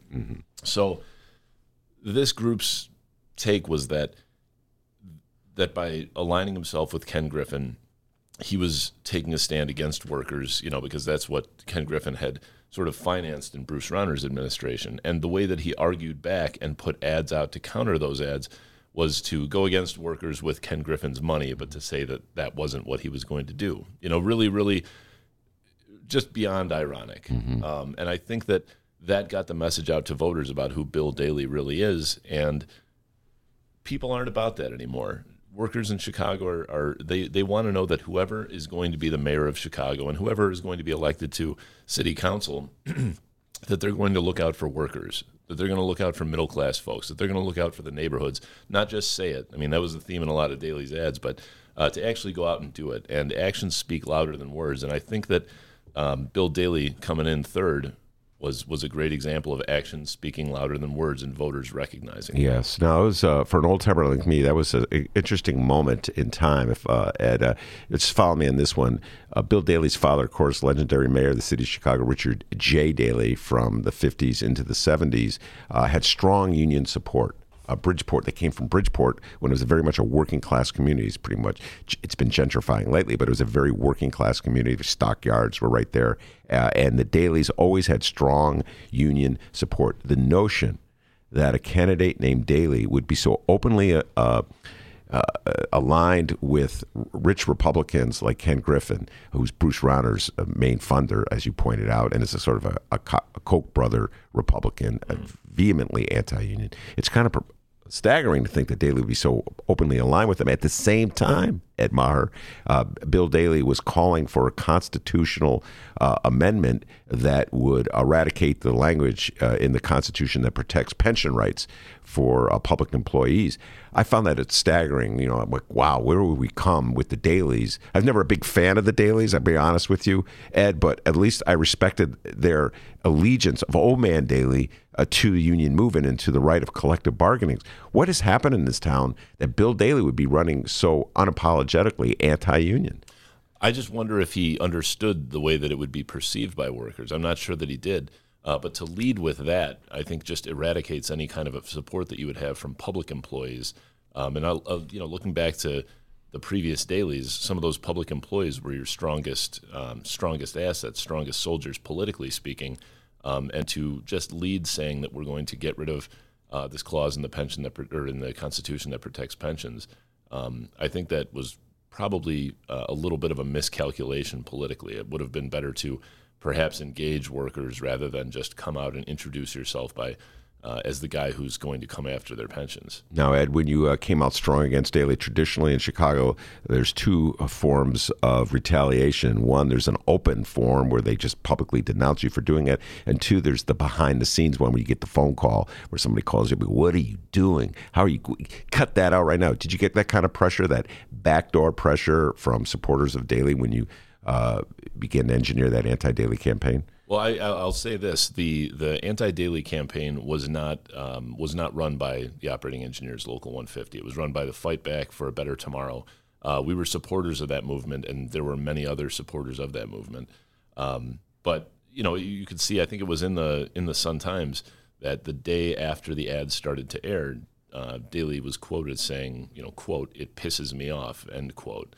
Um, you know, and and spoke out about the use of independent um, independent expenditures, which are you know often referred to as super PACs or dark money. Um, but you know, when he was chief of staff for President Obama, he said a couple of times that you know you might not like super PACs, but those are the rules of the game. so um, he didn't like it as mayor, but he was all right with it in the White House. So I think he was uh, he was upset. But as, as, I said, I mean, his campaign centered on um, what was it? He said just a I don't know if they market tested this, but he said facts don't lie. Um, but I think that that went back to everything that was said about him in those commercials, about his past, about the things that happened under his watch at uh, at Chase, J.P. Morgan, uh, with you know fraudulently throwing veterans out of their homes and things like that. That was that was those were skeletons and they were in his closet and they just had to get out to the voters and they did. And when voters saw it, they rejected him. And he can be upset about that, but mm-hmm. he did it because actions speak louder than words. You can come out and say, I'm going to be great for the neighborhoods, I'm going to be great for everybody, but actions speak louder than words. That is funny. Facts don't lie. There was a basketball player in the 90s in the O's named Rasheed Wallace. Uh, when he thought he was unfairly called for a foul, and the other person, with, with the person he fouled, would go to the line and shoot a free throw and miss the free throw, he would say, Ball don't lie. Okay, so Daley probably stole that from Rasheed Wallace. Hey, Daley, give Rasheed Wallace a little credit. Uh, Ed Maher is my guest, operating engineers, Local 150. Uh, a lot of the trade union guys I know were really supportive of Susana Mendoza uh, in this last run. They, um, they would always tell me, Susie Ben, Susie Ben. if I had a nickel for every time some trade guy told me about Susie Ben, Susie, uh, she didn't do so well uh, in this uh, campaign. And what do you attribute that to, Ed? You know, I'm not sure. This was a, I mean, it was a crowded field, and we're still internally kind of taking a look at the the different um, demographic voting trends and things like that. But I will say, it looks like in this election, um, Latino Latino voters didn't come out in the forces that they came out in um, in the, the midterms back in November, um, and I'm I'm wondering if that has a, a bit to do with it. And it just it sort of turned into a, a giant money race toward the end. Um, I watch a lot of network news, and you couldn't make it through a commercial break without hearing from Bill Daley. And there were also a lot of um, a lot of uh, commercials coming from uh, you know Toni Preckwinkle as well. But I think it it just became um, you know a massive war of resources. Mm.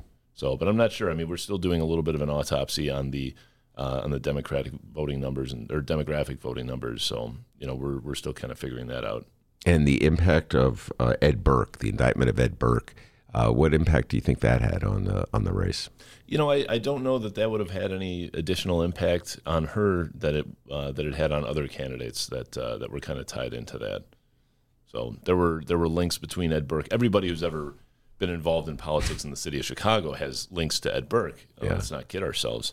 But um, I don't think that it, it that that would have harmed her any more than it would have harmed any of the other candidates. All right, so now that's behind us. Uh, that's in the rearview mirror, and now we have the big decision ahead: uh, Lightfoot versus uh, Toni Preckwinkle. Uh, and just in general terms, what how do you think it shakes out for uh, labor in this town? It's obviously it's going to be union people on both sides of the fence on this one. What are some of the issues that union uh, union folks have to think about? You know, I know that Toni Preckwinkle's got a, a strong coalition of union support behind her from from this uh, this previous election, including the SEIU and some others. Um, we've worked with Toni as president of the Cook County Board for many years, um, and we've been able to work well with her. I understand uh, Lori Lightfoot. I mean, Lori Lightfoot and Toni Preckwinkle both, um, you know, broadcast their support for working people and their support for organized labor. So it looks like we've got two candidates that are supportive of organized labor. Um, we don't have a whole lot of uh, experience. We've got a relationship with Toni Preckwinkle, not quite as much with Lori Lightfoot, but we're going to be looking forward to uh, to to engaging in a, a, bit more of a dialogue with Lori Lightfoot as we, you know, come a little bit closer and make a decision on on where we're going to go in this upcoming election. Are, are are you going to make a decision? Are you going to sit this one out? In the past, unions have sat out elections rather than get on the wrong side, if you will, back the losing candidate, then you have the winner mad at you, uh, that kind of. Pay, or are you going to make a decision? Are you going to make No, an I endorsement? mean, Local 150 and most other unions are generally not afraid to not afraid to get involved and uh, you know and, and pick a horse in a race. So we're still taking a look. We're going to engage our membership, our executive board in this in in the conversation as well. But um, you know we've we've got to find out a little bit more about um, you know about their specific stances on various issues before we make a decision. It'll be a, a very carefully considered, educated decision. What's it like in the back rooms? You have all these different uh, unions with all these different sort of agenda, and you know the teachers union is over there, and SEIU is over here, and you got the operating engineers over there, and you're endorsing different candidates. You have different worldviews. Uh, the only time you ever seem to come together is when you all come on my show at one point or another. Should put you in a room all at the same time and watch the chairs fly. Uh, what's it like in the in the back room when all the different unions are there? Do you, do you like assail each other for backing the wrong person? Do you? Uh, No, I, I think there's a mutual respect that everybody has various issues and various concerns, things that they're more concerned about than other unions. But at the end of the day, we've all got more in common than we do apart. Um, you know, and our, our fundamental beliefs that workers should be paid, um, you know, a, a wage that they can live with a little bit of dignity on. Uh, they should be able to have access to good health care. They should be able to retire someday and not be re- relying upon a greeting job at, at Walmart. Um, you know, we believe that if you work hard, you should be able to live. You, maybe not lavishly, but with relative comfort. You shouldn't be living in poverty. And that's the, the fundamental kind of cornerstone that all of the unions in Chicago and really across America operate on. So, um, you know, we have that in common. We share that together, and that's the basis for our fight. So we're all we're all pointed in the same direction.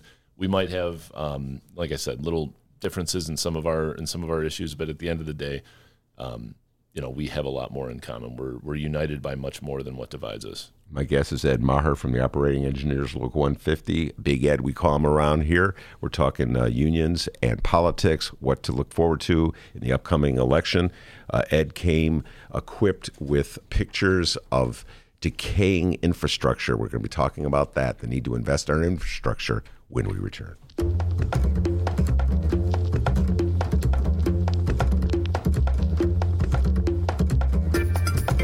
Hey there, producer Dennis here.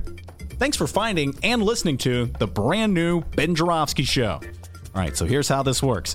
The Ben Joravsky Show live streams on the Chicago Sun-Times YouTube channel Tuesday through Friday, 1 until 3 p.m. Once the show is over, you can listen to the replay on our YouTube channel, or we throw it online for you to download by 4 p.m. Where can you download the Ben Joravsky Show, you may be asking yourself? Well, you may be asking yourself a fantastic question. You can find previous Ben Joravsky shows and guest interviews through several outlets the Chicago Sun-Times Online, chicago.suntimes.com, the Chicago Reader Online, chicagoreader.com, and wherever else you listen to your favorite podcasts Apple Podcasts, Google Play, pick one. Just search for The Ben Joravsky Show. J O R A, V as in victory, S K Y. So let's recap. Tuesday through Friday, 1 until 3 p.m. Live streamed on the Chicago Sun-Times YouTube channel and downloadable by 4 at chicago.suntimes.com, chicagoreader.com, and wherever else you listen to your favorite podcast. Yes, the Ben Joravsky Show is back. We're live and downloaded. Tell your friends and enjoy the rest of the show.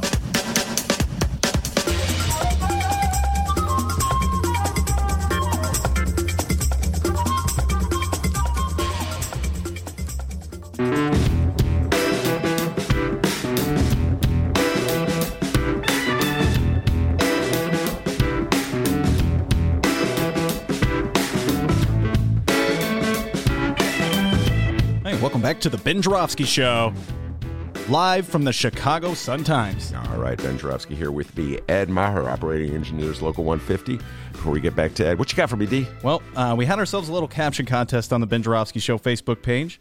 It was in celebration of the new show and reaching our first 100 likes. We're at 300 by now. Oh, I know. I gotta send out some more. Oh, reminding me, reminding me. almost to requests. 400. Almost there. Uh, now, for those who are familiar with our program, after every 100 likes that we receive on the Ben Joravsky Show Facebook page, we have a caption contest. I decided to switch it up here a little bit, Ben. How about when we reach a thousand likes? Okay. We will have our next caption contest. Right, I How's that that's sound? a good idea. You guys just heard a little show meeting right there. We just do them live on the air. You know what I mean? Yeah. So, okay. Uh, after every one, after every, oh, when we hit a thousand likes, that is when we'll have our next caption All right. contest. And that's we give out the cars. Okay, we never give away cars. I mean, if you have a car you want to give away, that's fine. I got that blue Mustang. Oh yeah, yeah, I the Hot Wheel yeah. blue Mustang. But uh, but we do have captions to read uh, for the caption contest we did in celebration of our first 100. All right. Uh, it's a Chicago Mayor Rahm Emanuel Mm-hmm. caption contest. Uh, but thank God, not for much longer, Mayor Rahm Emanuel caption contest. If you haven't seen the picture, please go check it out now on our Facebook page. Ben, spell that last name. J O R A V as in victory, as my beloved Bulls did last night, Oh. defeating Memphis. All right, Wow. Lauri Markkanen with 22 points and 10 rebounds, and man. how about Zach Attack LaVine with 30 points? How about Uh, that? great game it was. I was really thrilled by V it. is in victory. Oh, my bad. Uh, J O R A V as in victory, S K Man, don't get used to that feeling of the Bulls winning too uh, too much. By the way, Uh, by the way, I think it is one in a row. You're right. So uh, a handful of you have left us your captions. You're awesome, by the way. Ben, let's read what captions we got. What do you say? right, good idea. All right, I think so too. All right. So once again, the picture just begging for your caption is one of Mayor Rahm Emanuel. He's waving. Simply, just waving. Also looks like he's at a movie premiere or something. There's an orange backdrop with a tacky white flowers in the background. Go check it out. Uh, but picture that as I read our captions here. Van's caption Van puts, "Hey, raise your hand if your mistakes are uh, someone else's soon." Very good, Van. Very good. Good man. Ne- next up, it's Monica's caption once again. Mayor Rahm Emanuel waving, simple one. Is he waving high? Bye? Who knows? It's up to you. Monica's post put, "Damn, I thought this orange backdrop would help me blend in, but apparently, eh, they can still see me."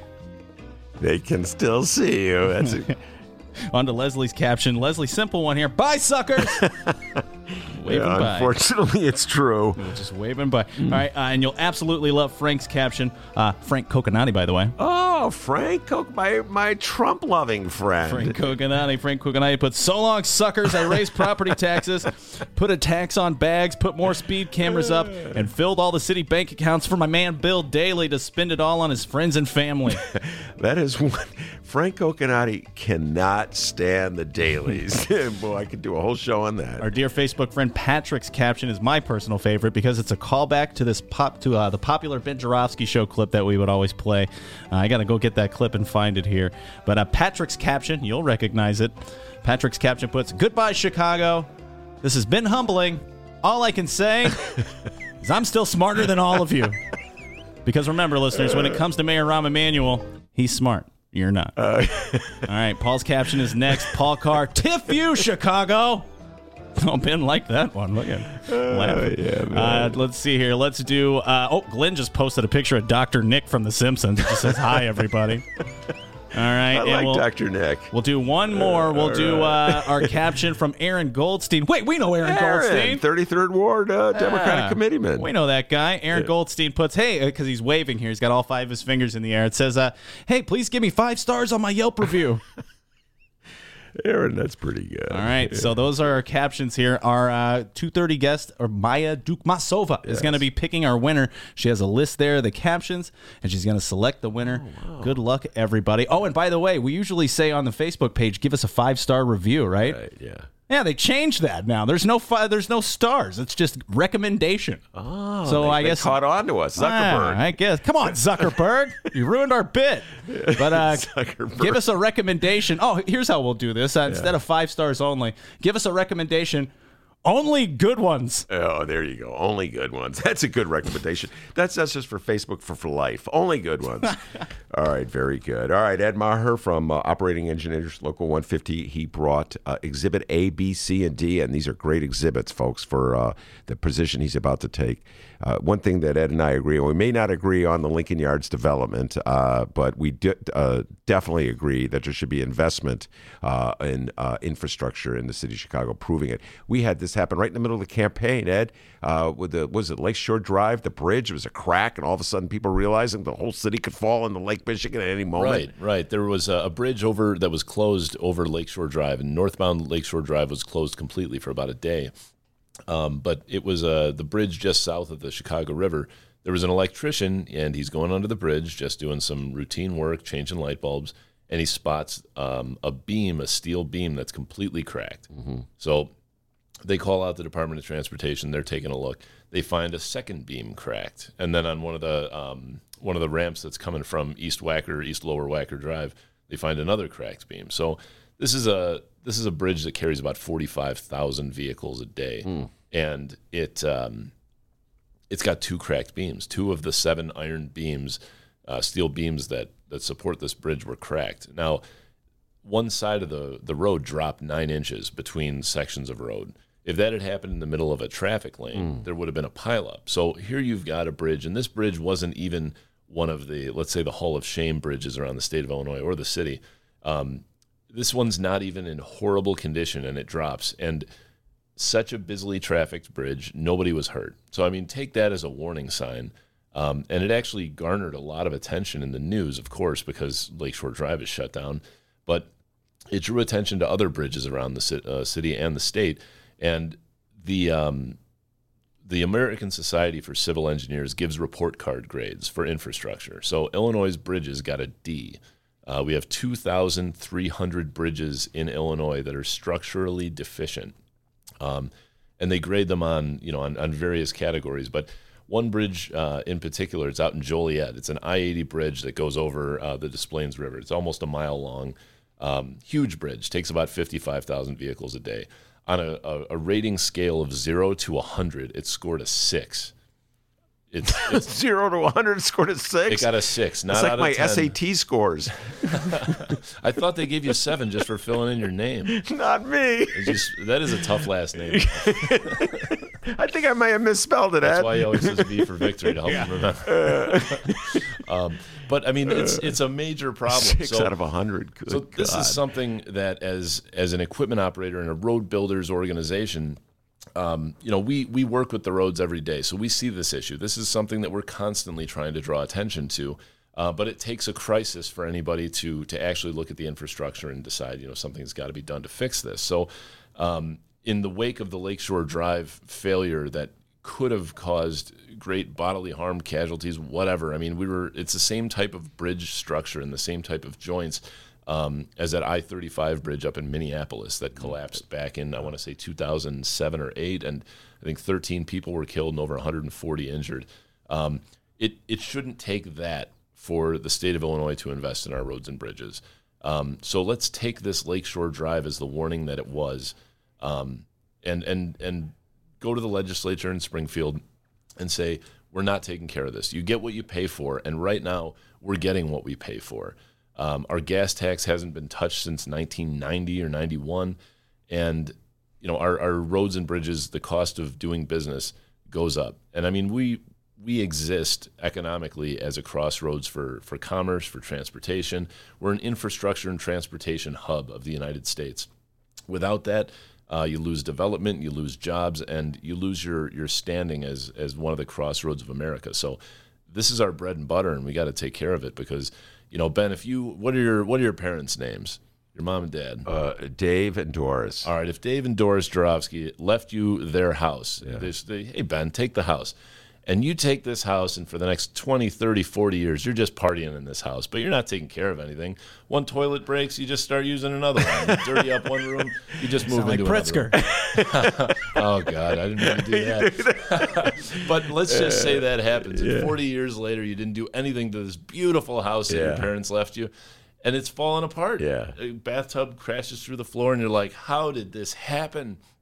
That's where we're at right now. We haven't done anything to upkeep the roads and bridges that we were given, you know, back in the 50s by some, you know, some some people with foresight, and Yeah. uh, and this is the situation we're in. Well, so you brought some pictures here, and uh, uh, unfortunately, we don't have our cameras uh, in the studio yet. So Show those listeners that those pictures, pictures, please. these are great See that, listeners? See that? looks terrible. I'll try and describe them. Yeah, all right. So let's start with this one. just Um, this one here is unbelievable uh, shot. Uh, Ed, describe it and then I mean, tell where, you- where it's you- at. It's this is a bridge um, over 35th Street, just west of uh, Sox Park. Mm-hmm. And if you, if any listeners are getting ready for the baseball season, when you're walking under that viaduct to go to see the Sox play, take a look at the support beams under that bridge. And I mean, really anywhere in the city.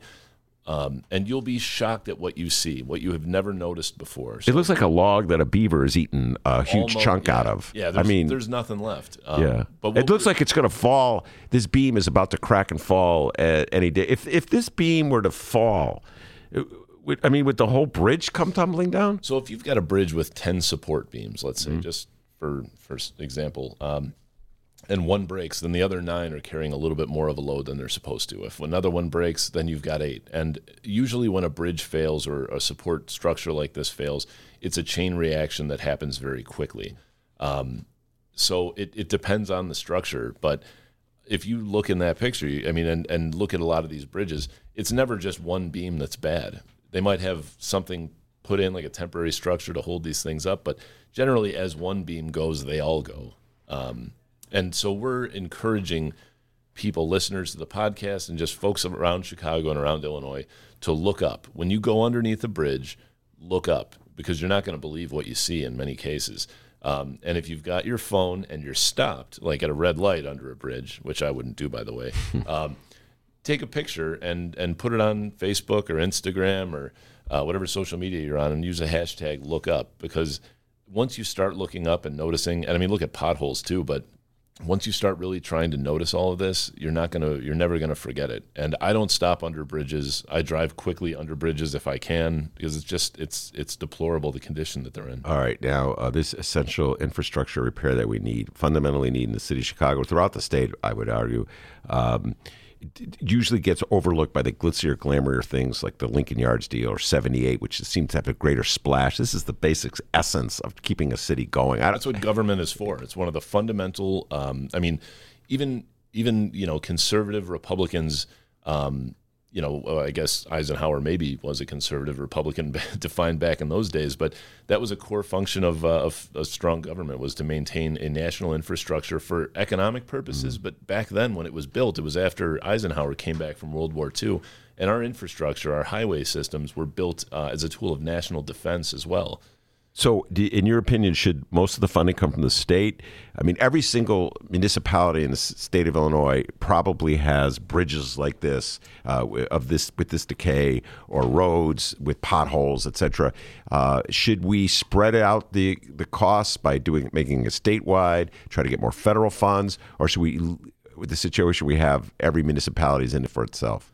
Um, so uh, the simple answer, I guess, would be yes. We should try to get uh, federal and state funding. Uh, there hasn't been, you know, one of the one of the planks of Donald Trump's uh, presidential campaign was fixing roads and bridges, fixing infrastructure across the nation, and that's absolutely nothing has been done on that. His idea was to have a public-private partnership where you have investors build bridges, and then somehow they're going to get their money back, which is a scary proposition. Um, you know, as a national infrastructure policy. Um, but in the state of Illinois, that's kind of where it starts. And so, as I said before, taxes are not popular. Gas taxes are not popular. Uh, but the gas tax hasn't been changed since 1990. It hasn't gone up. So the the revenue that it brings in, however, has gone down. I want to say by almost 20 to 25 percent because cars are more efficient. Um, more large freight carriers and uh, utility trucks and things like that are operating on natural natural gas and uh, folks who drive hybrids and uh, electric vehicles aren't using as much gas. I mean, the the the nuts and bolts of this are that our roads and bridges are funded by the gas tax. That's the model, and that model is outdated, but it's what we've got.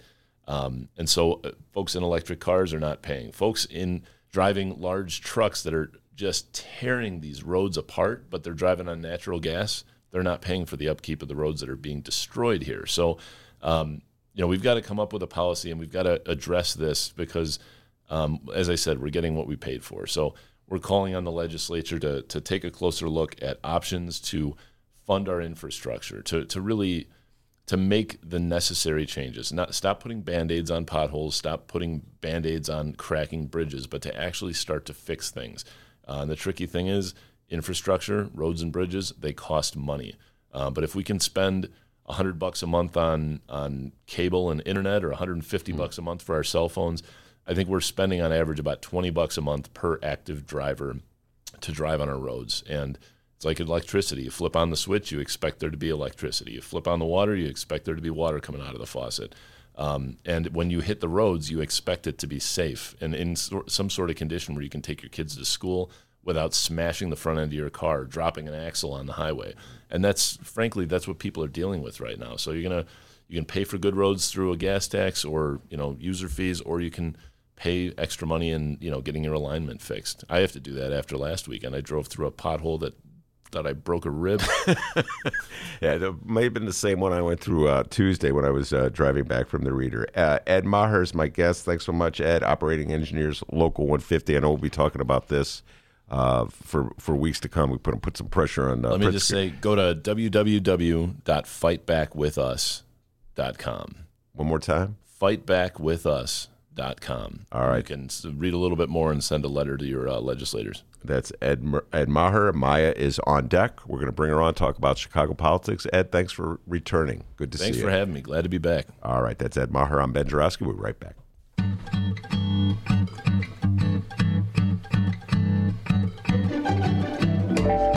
If you would like to advertise with the Ben Joravsky Show, and who wouldn't, contact Tracy Baim at publisher at chicagoreadercorp.com. We have several advertising options for your business or organization, and quite frankly, we would love nothing more than to tell our listeners all about it. Once again, that's Tracy Baim at publisher at Chicago Reader Corp. That's C O R P as in Paul dot com to advertise with the Ben Joravsky Show, the Chicago Reader, and the Chicago Sun Times.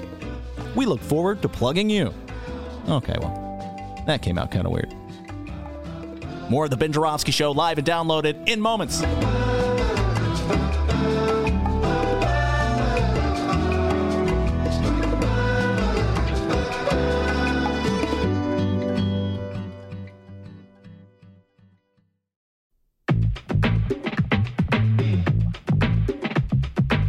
The Joravsky Show is brought to you by the Chicago Sun-Times. For the latest in Chicago and Illinois news, sports, weather, and the latest in national news from a real Chicago frame of mind and real Chicago writers, check out the Chicago Sun-Times.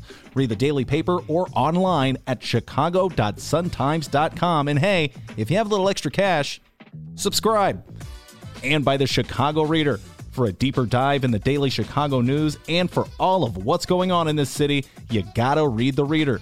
Music, arts and culture, film, extensive event calendars, concert listings, and more, including weekly political columns from writers like Maya Dukmasova and yes, our very own Ben Joravsky. The Chicago Reader is free in newsstands and at chicagoreader.com. That's chicagoreader.com.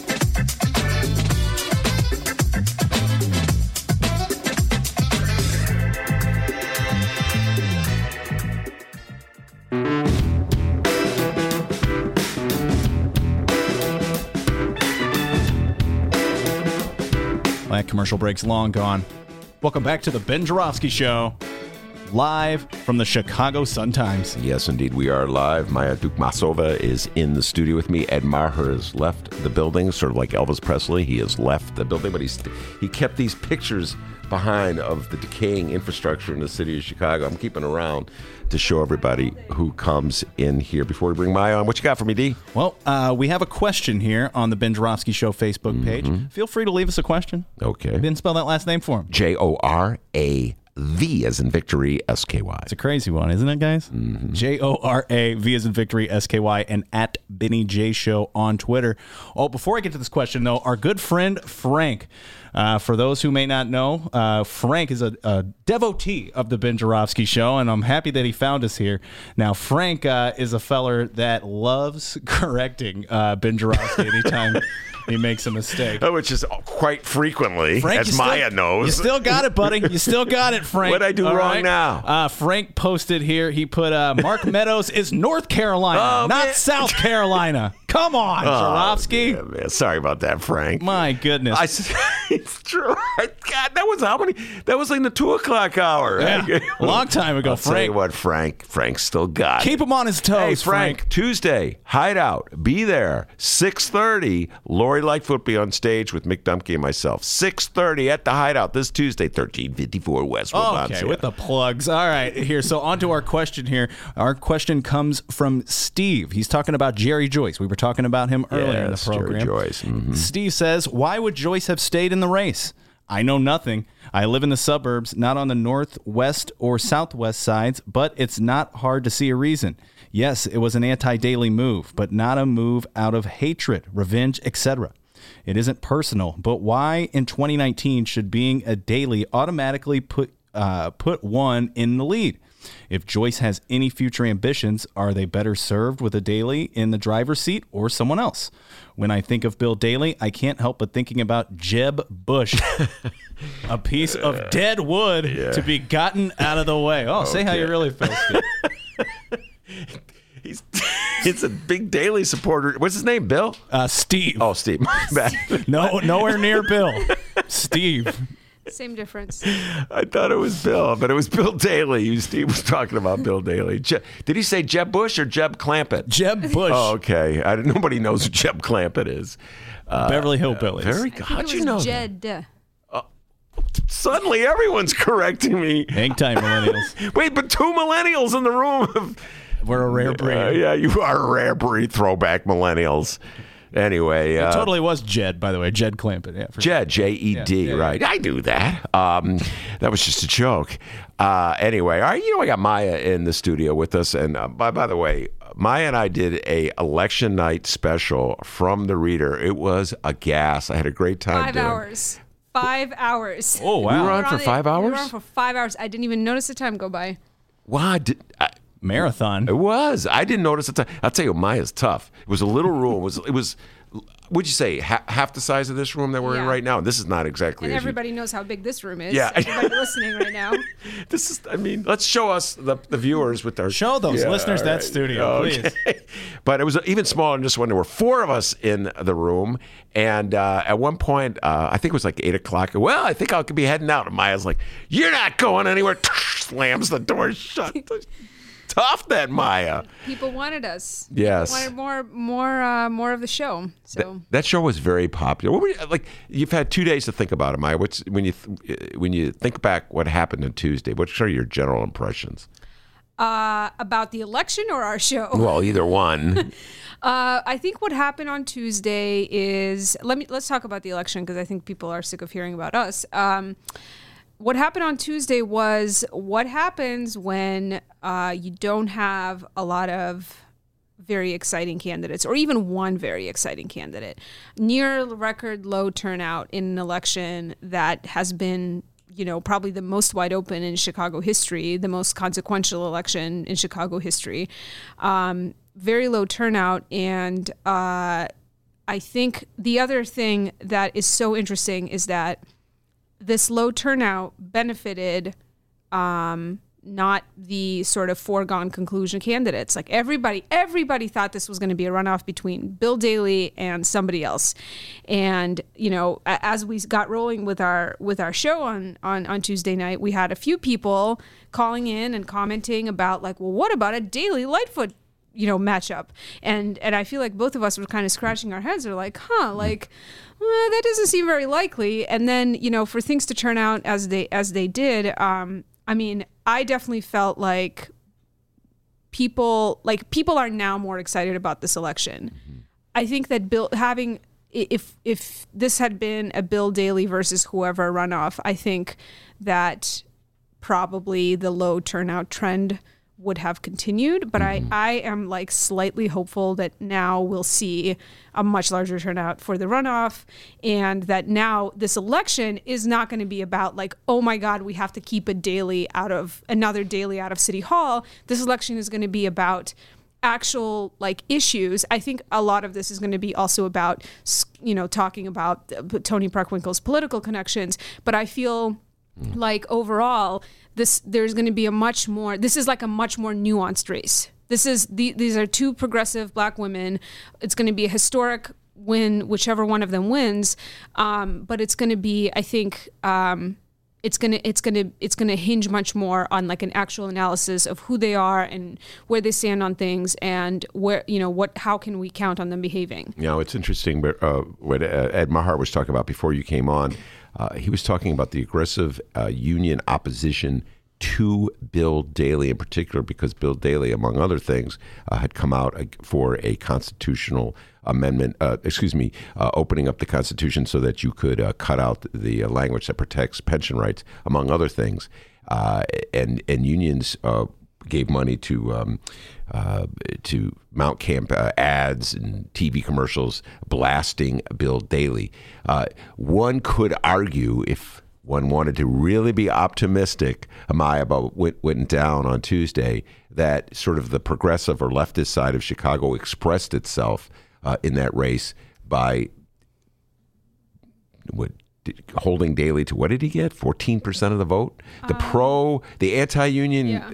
Candidate, the the one who was most hostile to the unions, got what fourteen percent. I want to say, uh, even though he had the most money. Oh, the, I don't know if he was most hostile to the unions. of the of the, of all the front runner- candidates. well, of the front runners, I guess Yeah, he was. yeah. But yeah, 14 points. But you know, it was interesting because did you see what um, uh, Daley's campaign chairman said about the results? Uh, Um, so Sam. Scott, Yeah, the campaign chairman, chairman, he said um, Yes. that what was at play here. He said the times have changed.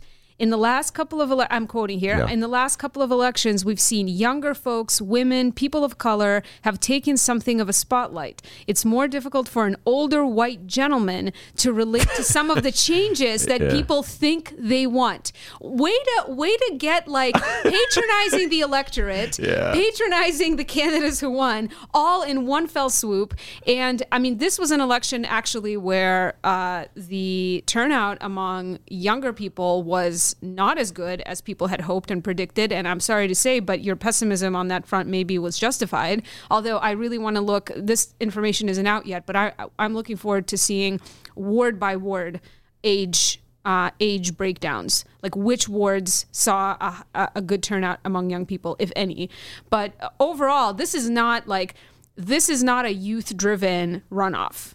This was this was this was the same kind of um, I think usual suspect voters Yeah. who, who were not interested in Bill Daley. Yeah. This- No. in a white quote unquote white gentleman. No, the white gentleman. I, I remember white seeing that white gentleman. Who calls white gentleman? you know, it's like when people call white people uh, Caucasian. Like, who calls white people Caucasian? It's like we're trying to think of a nice way to say someone's white. He's a cauca- Caucasoid. Uh, but uh, yeah, no, I, I saw that quote. I thought it was bizarre. Like, what are you saying? Like, the Bill Daleys of the world are suddenly the victims? You know what I mean? They're yeah, like, I know, mean, I just like I'm, I'm, yeah, I'm, I'm, I fell asleep reading this. Yeah. but it's just, it's so, it's uh, weak, weak response, weak analysis, you know, uh, and I think that this whole, you know, as I said on Tuesday night, this whole uh, election has been like such a display of, of. Um, I think arrogance and uh, pr- like sort of a kind of a privileged, entitled attitude on the part of Bill Daley,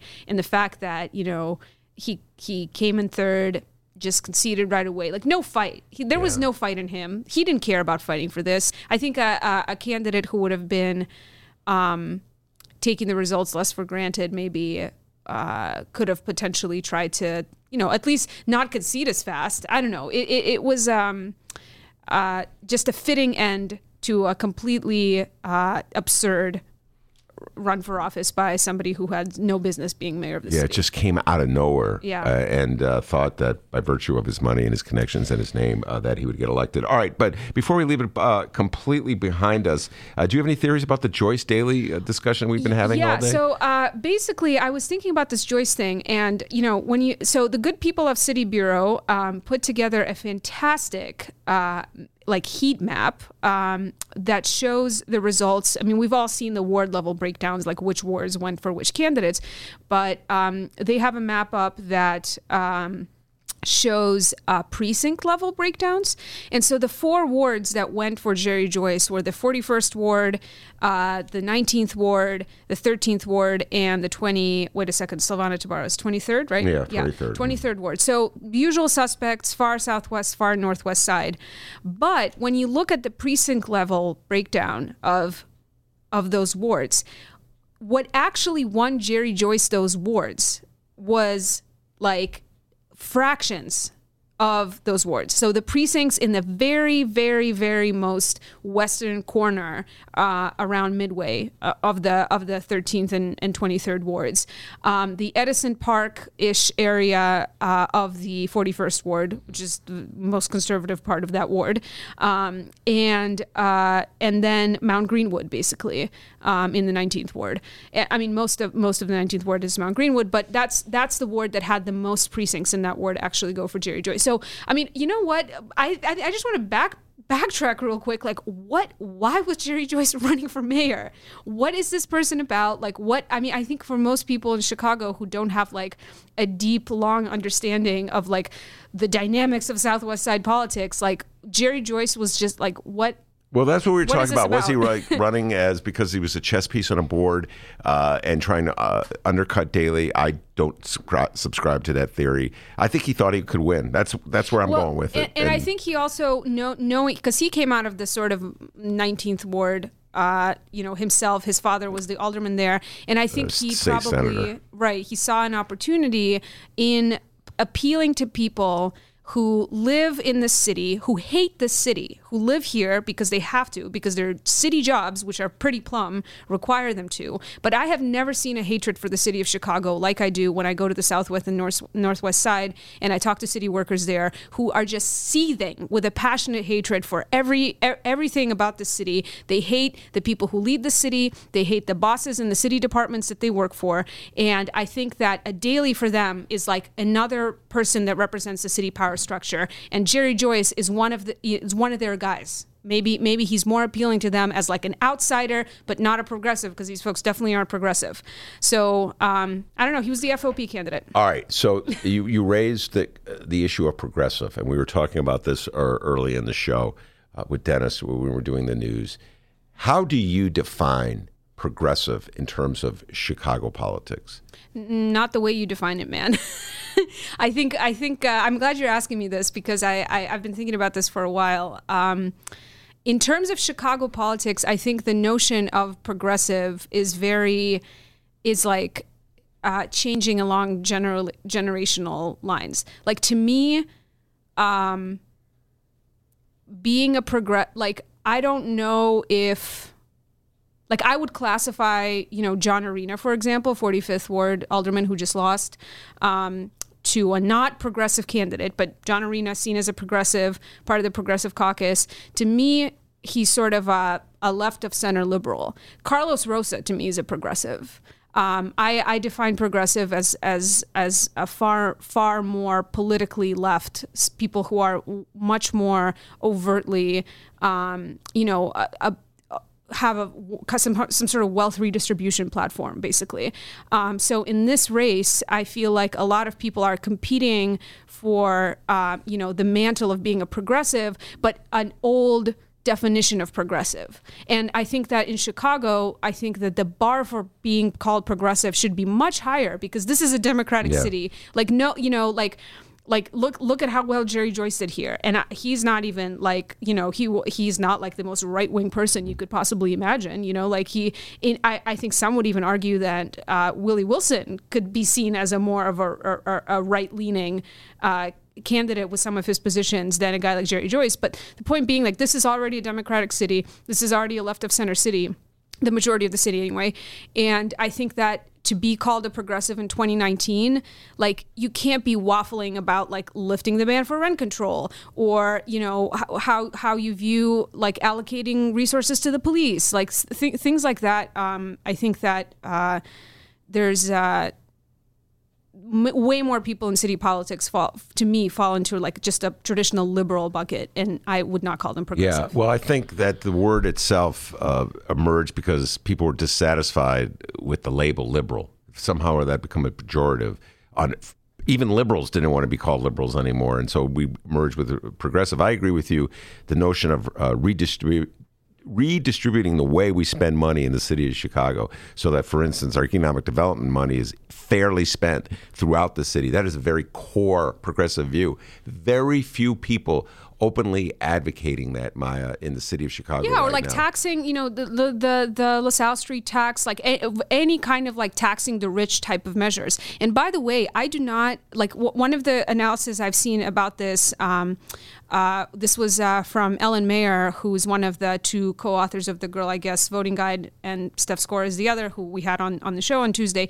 But um, Ellen was tweeting about this uh, a couple weeks ago, and she had mentioned that, um, you know, to, the, Chicago, there, there's sort of this other divide in Chicago about like good government transparency versus like machine you know Mhm. and i don't think that progressive like you can be good government but not be progressive like you can be uh, about transparency and accountability in government and be an anti-machine candidate but be r- totally right wing Actually, I'm going to mildly disagree with you before we go to break. I think that if you're a good government candidate, you have to advocate for transparency across the board. If you start doing that, then you're going to realize that we're not running a fair, progressive city. And so a lot of times these good government people are awfully quiet about when it comes to like shining light on the way we do business in the city of Chicago. i got a rebuttal for you after the break And we will have a rebuttal. Why am I not surprised that Maya has a rebuttal? We'll be right back. And and we got to have Maya pick our winner of the caption contest. Oh, forgot about that. She's open for bribes, folks. We'll be right back.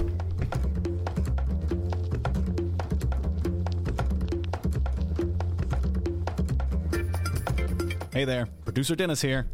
Thanks for finding and listening to the brand new Ben Joravsky Show. All right, so here's how this works.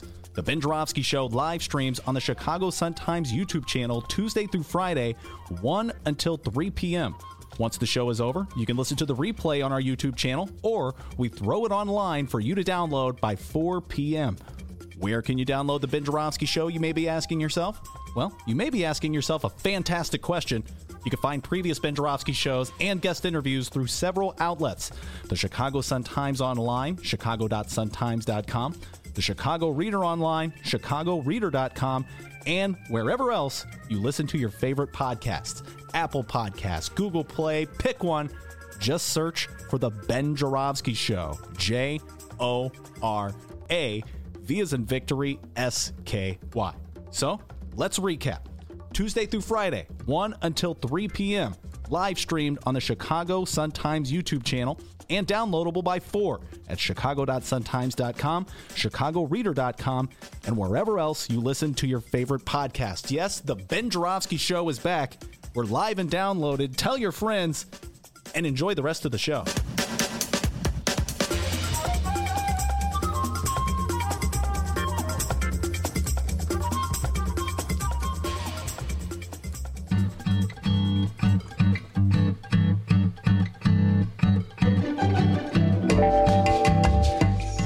Hey, welcome back to the Ben Joravsky Show.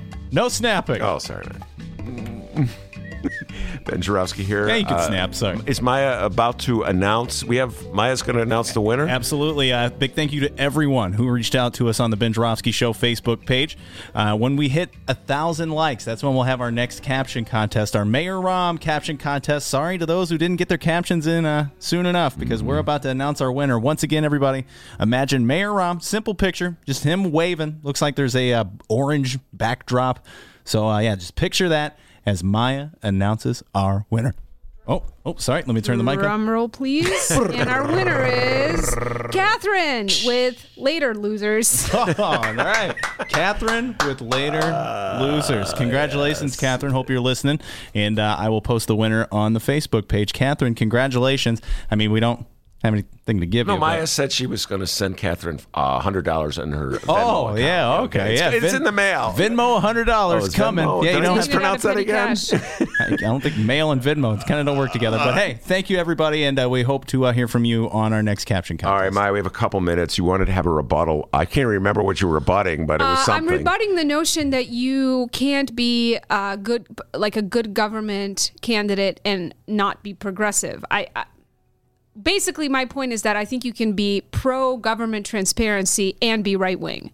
Like every libertarian candidate out there for anything is always talking about being tr- more transparent. And Anthony Napolitano, who's one of the people in, in city council who has the most uh, non-rubber stamp record with the mayor, is somebody who is his entire political persona is built on being transparent, being responsive to his community, you know, being uh, be, be, being in a lot of ways he speaks the good government language. All right. Well, I will believe that when I see uh, Napolitano or any libertarian, any one of them, join me in my crusade for truth and taxation in the city of Chicago. So if you're listening to me, Alderman Napolitano, you're going to have a huge vote on Lincoln Yards in about two weeks. I want to see you get on the floor of the city council and ask Mayor Rahm directly, how much is this going to cost the taxpayers of the 41st Ward? Maya, when I see that alderman or any alderman do that, I will believe that these conservatives or these liberals in the city council are actually in for transparency. Because I've been watching them year after year after year vote for these shady deals that pile tax on people in the name of economic development and they lie, they distort, and they deceive you on how much it's going to cost you. So before I believe any of these people believe in good government transparency, I want to see one example. One. I've only been in Chicago since 1981. I'm still looking for that first example, all right? Yeah, but meanwhile, I think our the surest vote against this Lincoln Yard deal is going to be with uh, someone who's an actual progressive in city council, like Carlos Rosa. who won, by the way. Carlos uh, won. He was victorious. Uh, let's see, Tuesday, the 35th ward. All right, Maya, we're, I think we're almost out of time. That's it. Uh, I want to thank our guests today Lynn Sweet from the Chicago Sun-Times, Ed Maher, Operating Engineers Local 150, and Maya Dukmasova from the Chicago Reader, my partner in crime. We did a great job, if I must say so myself. Uh, as Brianna Wallen said, we killed it on Tuesday night. And uh, Maya and I cut a deal. She's going to be a regular here uh, Thursdays on the Ben Joravsky Show. So I'm looking forward to that indeed. Uh, Miles Porter, outstanding job. We call him the editor. And then, of course, there's the man, the myth, the legend, the pride and joy of Alton, Illinois, the guy who wheels and deals behind the board, pushes those buttons. Doot, doot, doot, doot. They call him the doctor. Good job. Give yourself a raise. Take it out of petty cash. See you tomorrow, everybody.